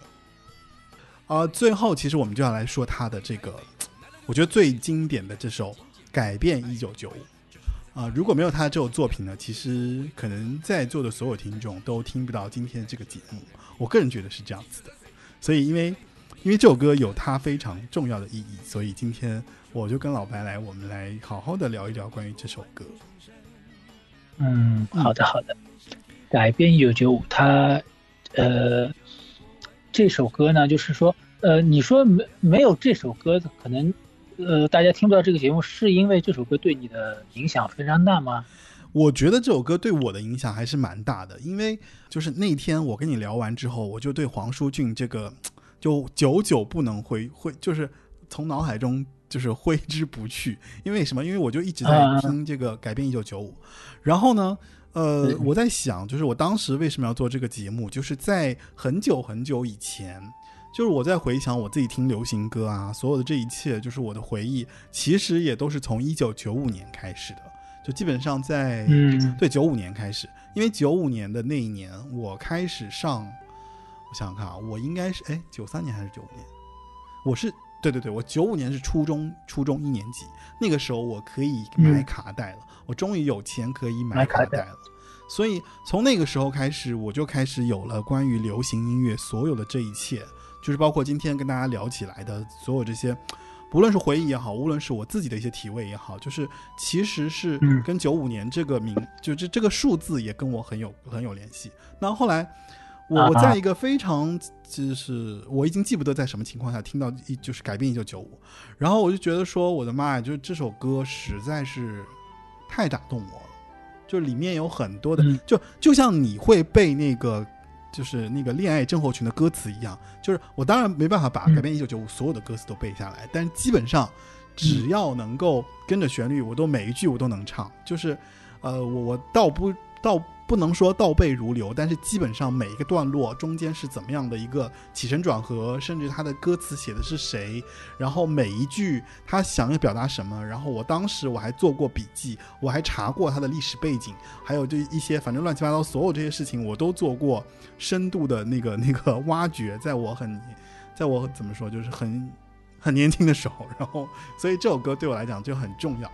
然后后来都是因为他这首歌所灌输给我，包括所有里面一些名人、一些一些故事，然后一些啊、包括它里面提到的那个，就是我小你六岁，然后就是我后来还去找，就是其实就是杨明煌嘛，对吧？因为他这首歌其实就写给他的。对对对对，所以就是所有的这一切，当时就是因为这首歌，然后就给了我很大的一个冲击。那至于说他跟八零九零有限公司的关系呢，就是在于说，那我在做这个节目的时候，我其实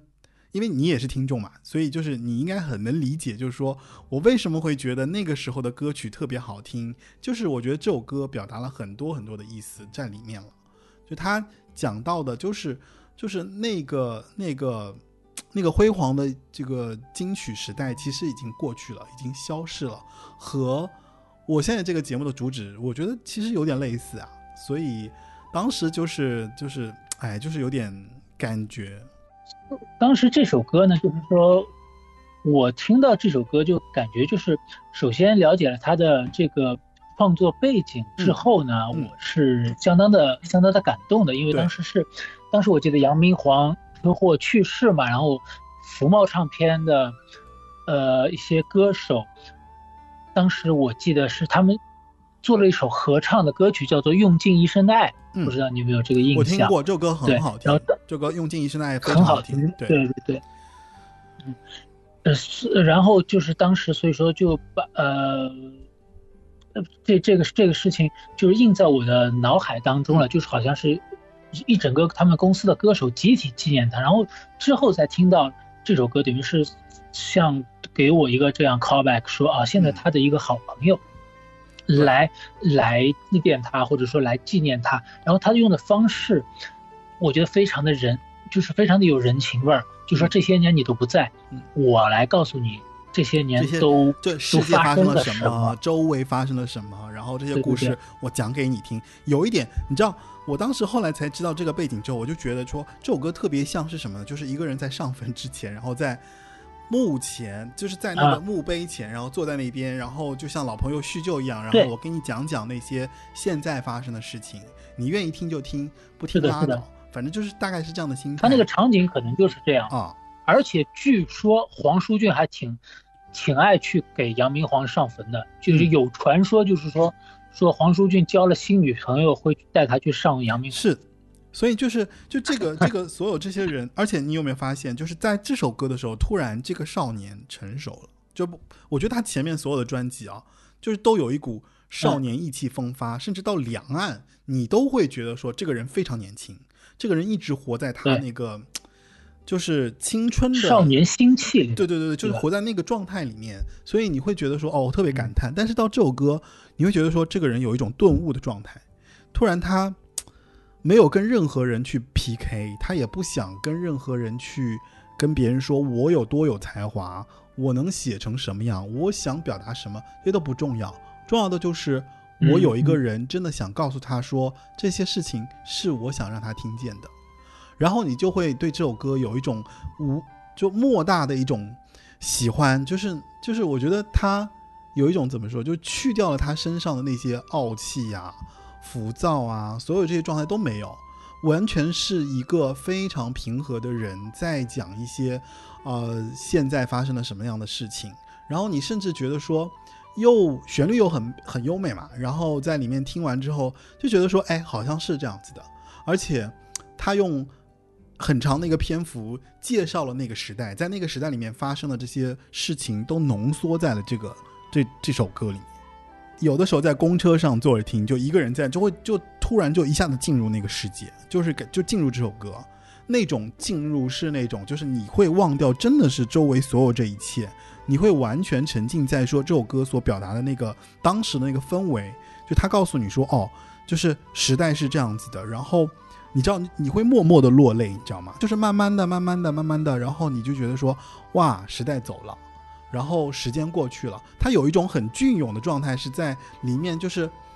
我觉得每个人都没办法抵抗时间过去这件事情，对吧？就我们都会有一些，就老说珍惜时间啊，但是时间总是会消逝的。然后你总是会对过去的事情有太多的无奈、太多的遗憾、太多的觉得说，我怎么就不争气呢？我怎么就没做那些事情呢？我怎么就没有成长呢？但是你在这首歌里面，他就告诉你说，对呀、时间就慢慢的、慢慢的走远，然后一遍又一遍这样子在给你讲这件事情，而且很平和，就一点都没有告诉你。我甚至觉得他这首歌都像在都像是时间，就是他这首歌就像时间在在在你身边一样，所以一直陪伴了我很久。我听到这首歌，我真的每一次我都会无比的动情，然后无比的觉得说，天呐，这首歌也太好听了吧！而且这就是当年那个状态下听流行歌的我感叹说，哇，时代已经走远了，嗯，就大概是嗯这样的一个心态吧。就是说，我们之前说那个少年长大了嘛，就是就是从这首歌当反映出来的黄舒骏，其实就是就是这样。我记得那个村上春树在一本书当中，应该是五五五当中，嗯其借借其中那个吴反田的口，他说过，他说嗯我以前一直以为人是慢慢的变老的，但不是，人是突然变老的。其实就是这样，就是那你什么时候开始突然发现自己变老的呢？我觉得就是你开始怀旧的那一刻。哦你开始少年人是不怀念过去的，但是你开始怀念过去了，其实就是有这个迹象。还有就是说，你开始身边有人有人离去，啊，对对对呃，比如说，比如说像你嗯二三十岁的时候其实很少，但是有同龄人突然某某种原因离你而去，像这个情况，比如说杨明煌发生这个事情。嗯这首歌其实两两两者都占了嘛，因为一方面是一首怀旧回忆的歌，另一方面是祭奠一个呃去世的朋友的歌，然后也就是嗯很多我也看过一些资料啊，就是觉得他们的确是之间有比较深厚的这个友谊嗯。啊，其中嗯其中不有一句说到嘛，说王菲变成王靖雯又变回王菲，就是说，就是，呃，黄舒骏他其实想到就是，呃，杨明煌为王菲制作的专辑的时候，他还是叫王靖雯。杨明皇其实是不知道王静文又变回王菲的，所以他要、他要告诉他要跟他讲这个事情。因为天对天天空那些专辑，他当时他还是不知道的，所以说这要告诉他。但是呢，呃，我也看到就是几几篇报道当中，就是采访当中，就是他提到过几次，就他对呃王静文呃王菲 王菲对呃杨明煌在他的音乐生涯当中做出的贡献，他认为呃他王菲所给予的认可不够，他是嗯颇为对此抱不平的。嗯，所以说我不知道他这里那个 Q 到他一句是不是有一点点那种啊业余的这种成分啊，啊，就是有点那种就是哥们儿义气，就是我现在为啊为大家说一下，啊，这的确不一样，而且就像你说的，这首歌它本身它的歌词当中绝不刻意煽情，对，但是他其实非常的清楚，他对观听众的情绪的把握非常清楚，他知道他把这些回忆的东西，呃，一一给你罗列出来，你会自己，因为你并不单单在呃，你你并不是光看到了说邓丽君也跟我们说再见，这句话可能单纯的这个新闻没有这么煽情，如果你不是邓丽君的超级歌迷的话。但是你会想到的是邓丽君这首歌带给你的感受，你听这首这些歌的时候，你跟谁谈恋爱，你跟谁在一起，后来你们为什么分手了？同样，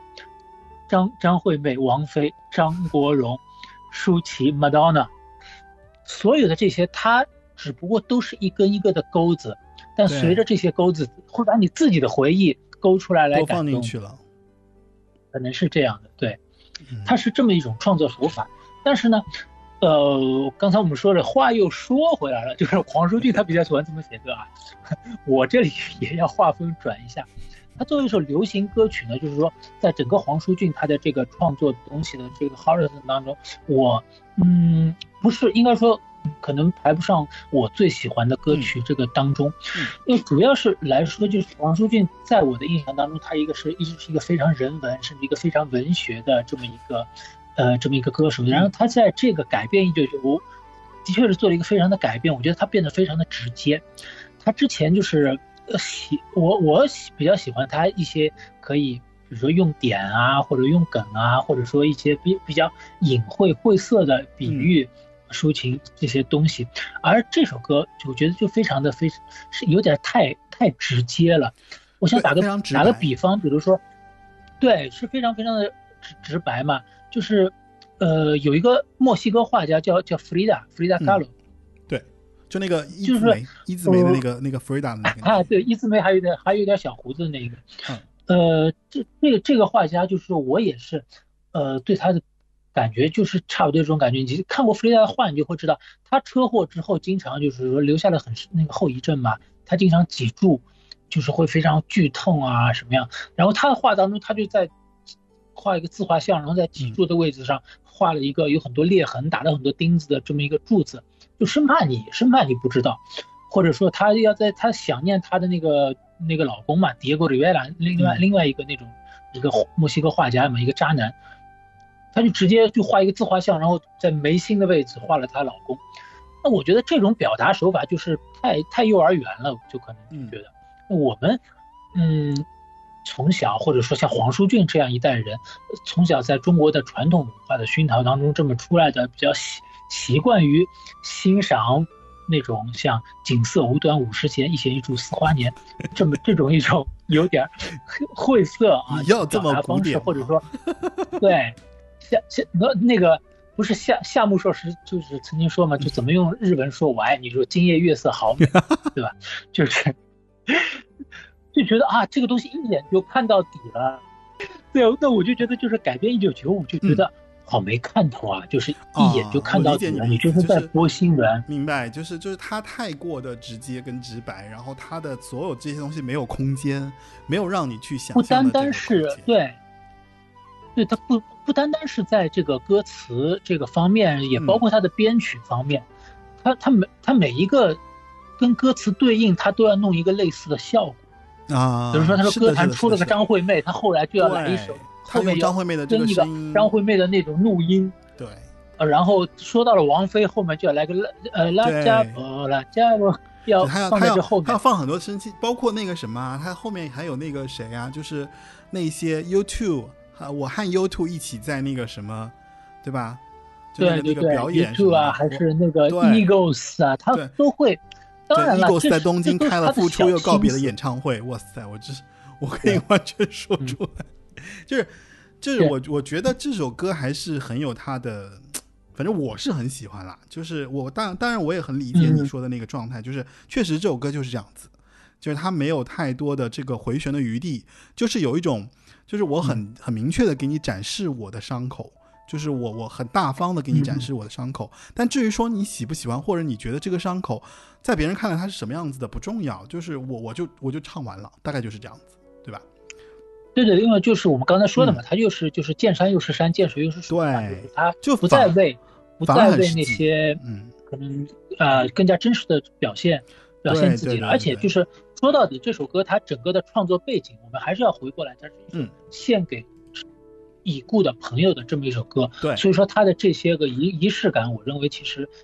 嗯，想来其实还都是都是很美的，因为、因为就是把一一样一样东西罗列出来，对。我觉得这个啊其实还是还是很不错，嗯。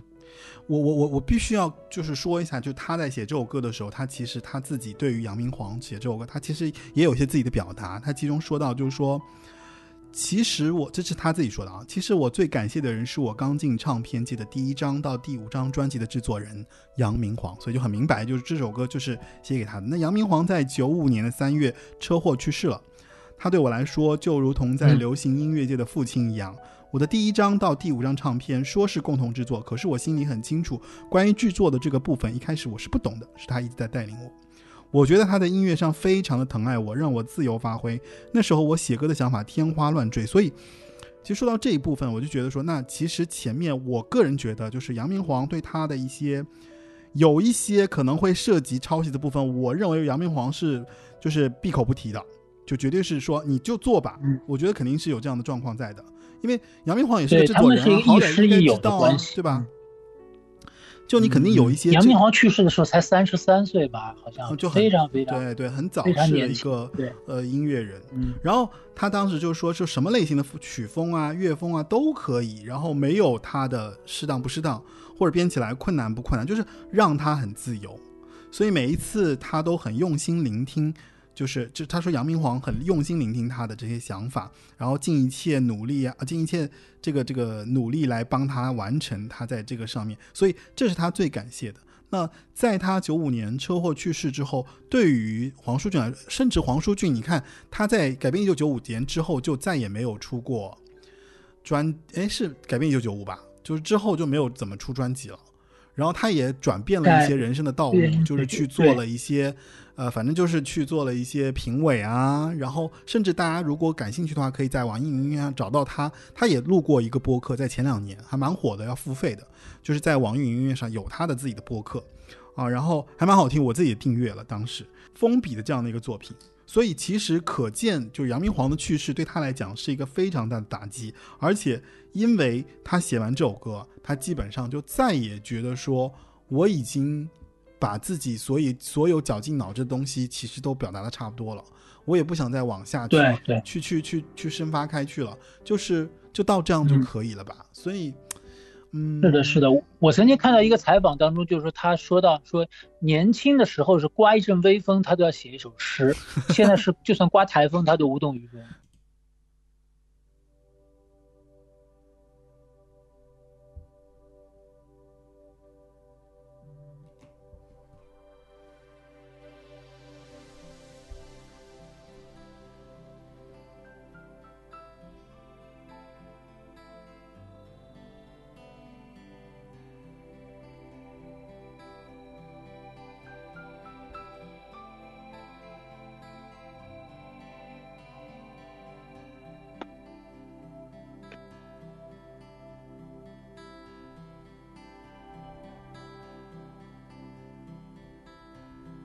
你走之后，没几天，邓丽君也跟我们说再见。张爱玲在秋天度过了她最后一夜。英国少了一位戴安娜王妃，你最心爱的吉他，现在住在我的房间。我最想写的那首歌，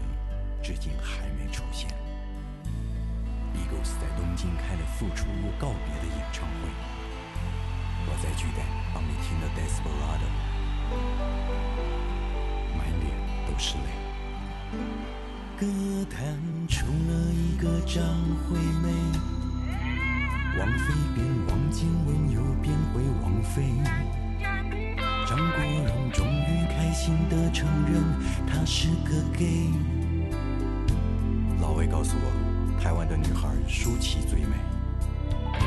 沈畅呢莫名其妙又红了一遍。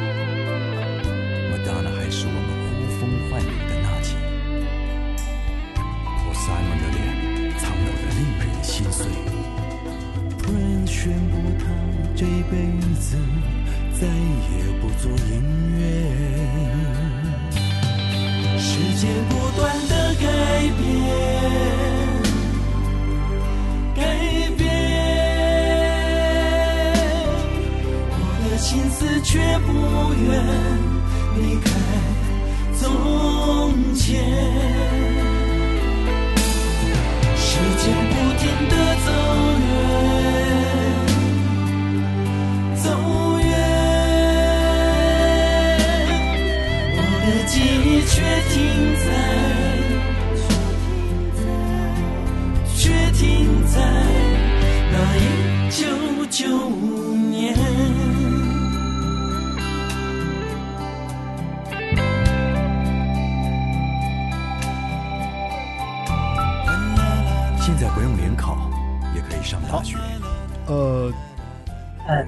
在就是我们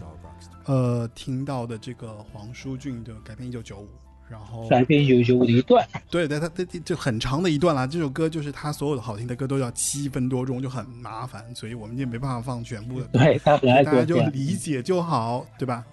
嗯呃，你你还有什么关于黄舒骏的一些感受想要表达吗？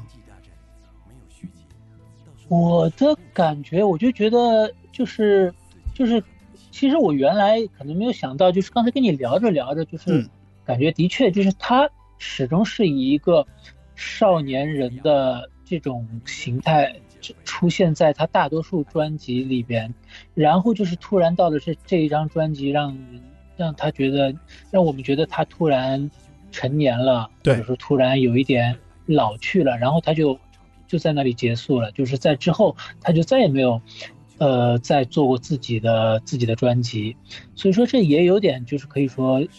那种不许人间见白头的这么一种意味吧。他虽然到之后也开始做做过一些其呃为其他歌手写歌，为其他歌手制作，还甚至做到了 EMI 的嗯音乐总监吧，对对对，好像是他后来还是音乐这样总监，，子但是好像也不是也不是太太成功，可能那那个时代。还行了，还但行。他他去做音后来有乐总监的时候还可以，我觉得，嗯，还是有做过一些歌手不错的。就所以说，让我就感觉到，就是他改编一九九五是一个落幕，呃，不单是他，他有一句话，就好像没有跟杨明皇在歌里说出来，嗯，就是说我现在要接过你的棒了。就他，你觉得，因为杨明皇是一个比较纯粹的制作人，王杨明皇虽然他也是一个词曲作者，但是他最重要，他是一个非常纯粹的制作唱片的制作者。嗯所以说他之后好像就是我看完改编一九九五，我该放的、该写的写过了，该放的放下了。我现在好像就是想接着杨明皇的路走下去，有一种这种感觉。所以说但是其实后来也没写歌啊，后来也没有没有创作啊。对对对，他后来就开始，那毕竟毕竟那个做评委钱比较多嘛。好了，就就我们就不评论他了。你你最后对他做一个总结吧。怎么说呢，就是我觉得，呃，在我听这个中文流行歌曲的这么这个时间当中，我嗯，以从我的观点来看，杨呃那个黄舒骏他应该是一个不是出的天才型的创作歌手，就是说，呃，台湾歌坛也就就像只出了一个罗大佑，只出了一个李宗盛一样，也只出了一个黄舒骏。没呃，之后也没有任何一个歌手能够呃，就是就是像像他那样，以他的角度，以他的这个观察能力和表达能力来来写歌，来来制作歌曲。那所以说，我觉得他不管虽然有争议，虽然也有一些上下起伏，但是我觉得他是一个嗯非常就是一个独一无二的独一无二的歌手。然后至至于其他的，我相信也也可以就是像他对那些争议所采取的方式一样，就是就一样留给世人去评说吧，就是就是这样。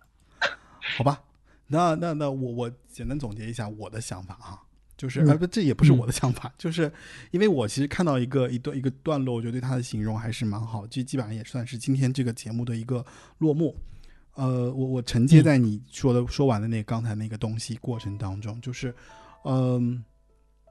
黄舒骏其实是一个异类，对吧？你你认同吧？我觉得在在歌曲的方面，对对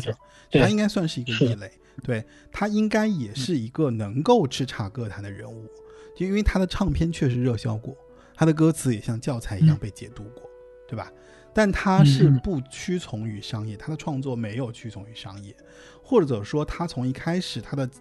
他就没有强烈的愿望去变成一个很风云的人物，就是不管外面风起云涌是什么样，这个学大气学科的人似乎看到了未来的天象，自己的未来，他宁愿在他所有的这些人文气息的这个这个作品当中去找寻他自己的一个理想国。我觉得这个很明显，就是因为我们觉得他其实好像一直以少年的形态，在他的这个作品里面去表达他自己，哦，而且他在作品当中，他从来没有说，呃，就是他不想，他从来没有重复去写过自己的一些主题，啊，基本上就是他在一个题材里面就把它写写到写到尽头了，然后让别人就是他用他自己的话说，我让后人没有机会再去写，但其实也是当年他所狂妄的一个一个想法。但是不得不承认，他的所有的作品，他都在像像写论文一样在写歌，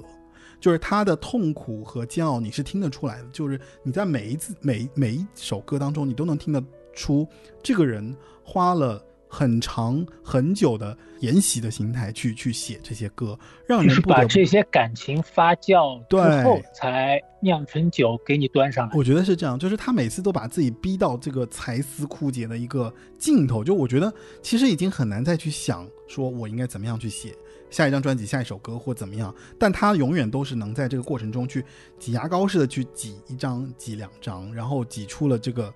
十张专辑。那，嗯，可能但听众其实是很难去用这样的力量去解读这些歌，解读这样一个人，所以。呃，我觉得仅仅是大家把黄舒骏停留在了人文层面，实际上我觉得这个人是值得你一再的去深入去听，然后去发现哦，原来他是一个如此敏感、如此有有自己创意，然后如此有自己想法，希望把这些东西变得很理想，唱到自己的歌中去，甚至我要用我的歌曲去跟已故的、已逝的。这样的一个人去对话的这样的一些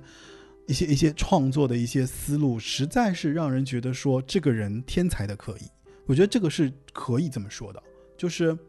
让人觉得很佩服他。对，所以这是我们今天要停下来，就是呃，真的花很长的时间来聊一聊，就我跟老白一起来聊一聊黄舒骏。呃，不单单是我自己很喜欢黄舒骏，而是我觉得黄舒骏其实在那个年代应该也是这样的一个人，就是一个代表。就是他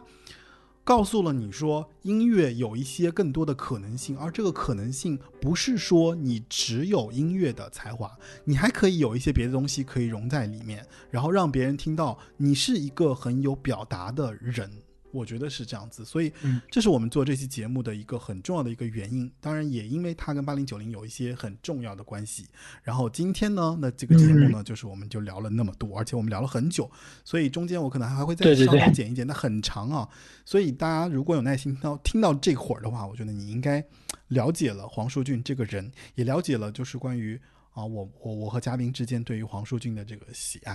啊。呃那、呃、这个时候我要打个广告了，然后就是八零九零有限公司已经上架了网易音乐 Podcast 以及喜马拉雅，还有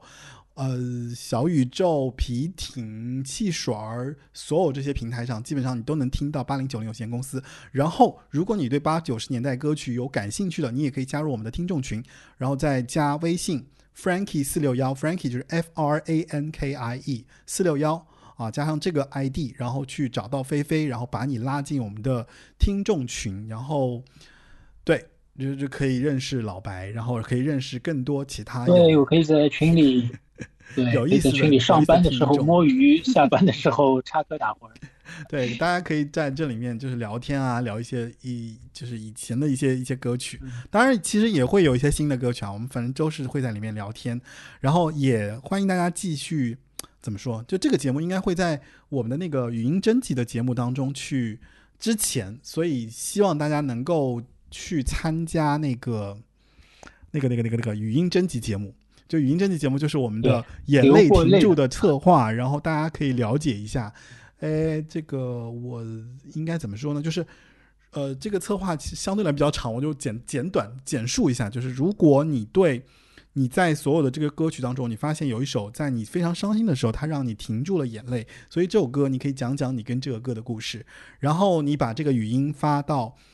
d a r l e e at foxmail dot com，然后就可以参加下一次语音征集节目的这个播出，然后会在这个节目里面播放。哦、是下一期还是下下一期？那我就不知道了，因为中间我还会录一些别的节目，这个就到时再说。然后呢，今天这期节目呢，基本上就是这样的一个。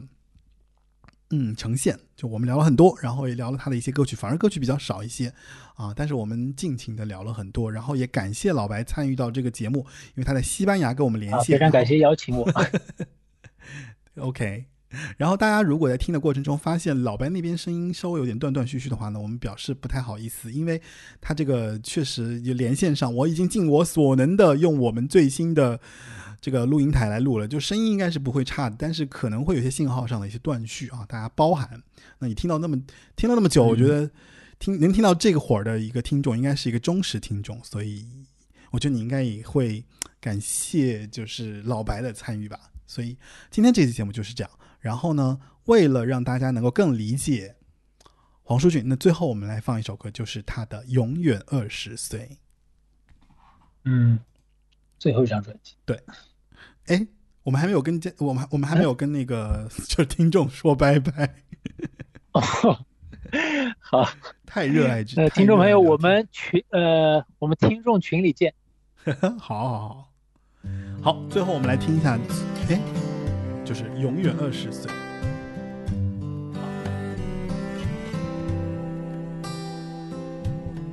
是永远对对，永远二十岁，这首歌叫。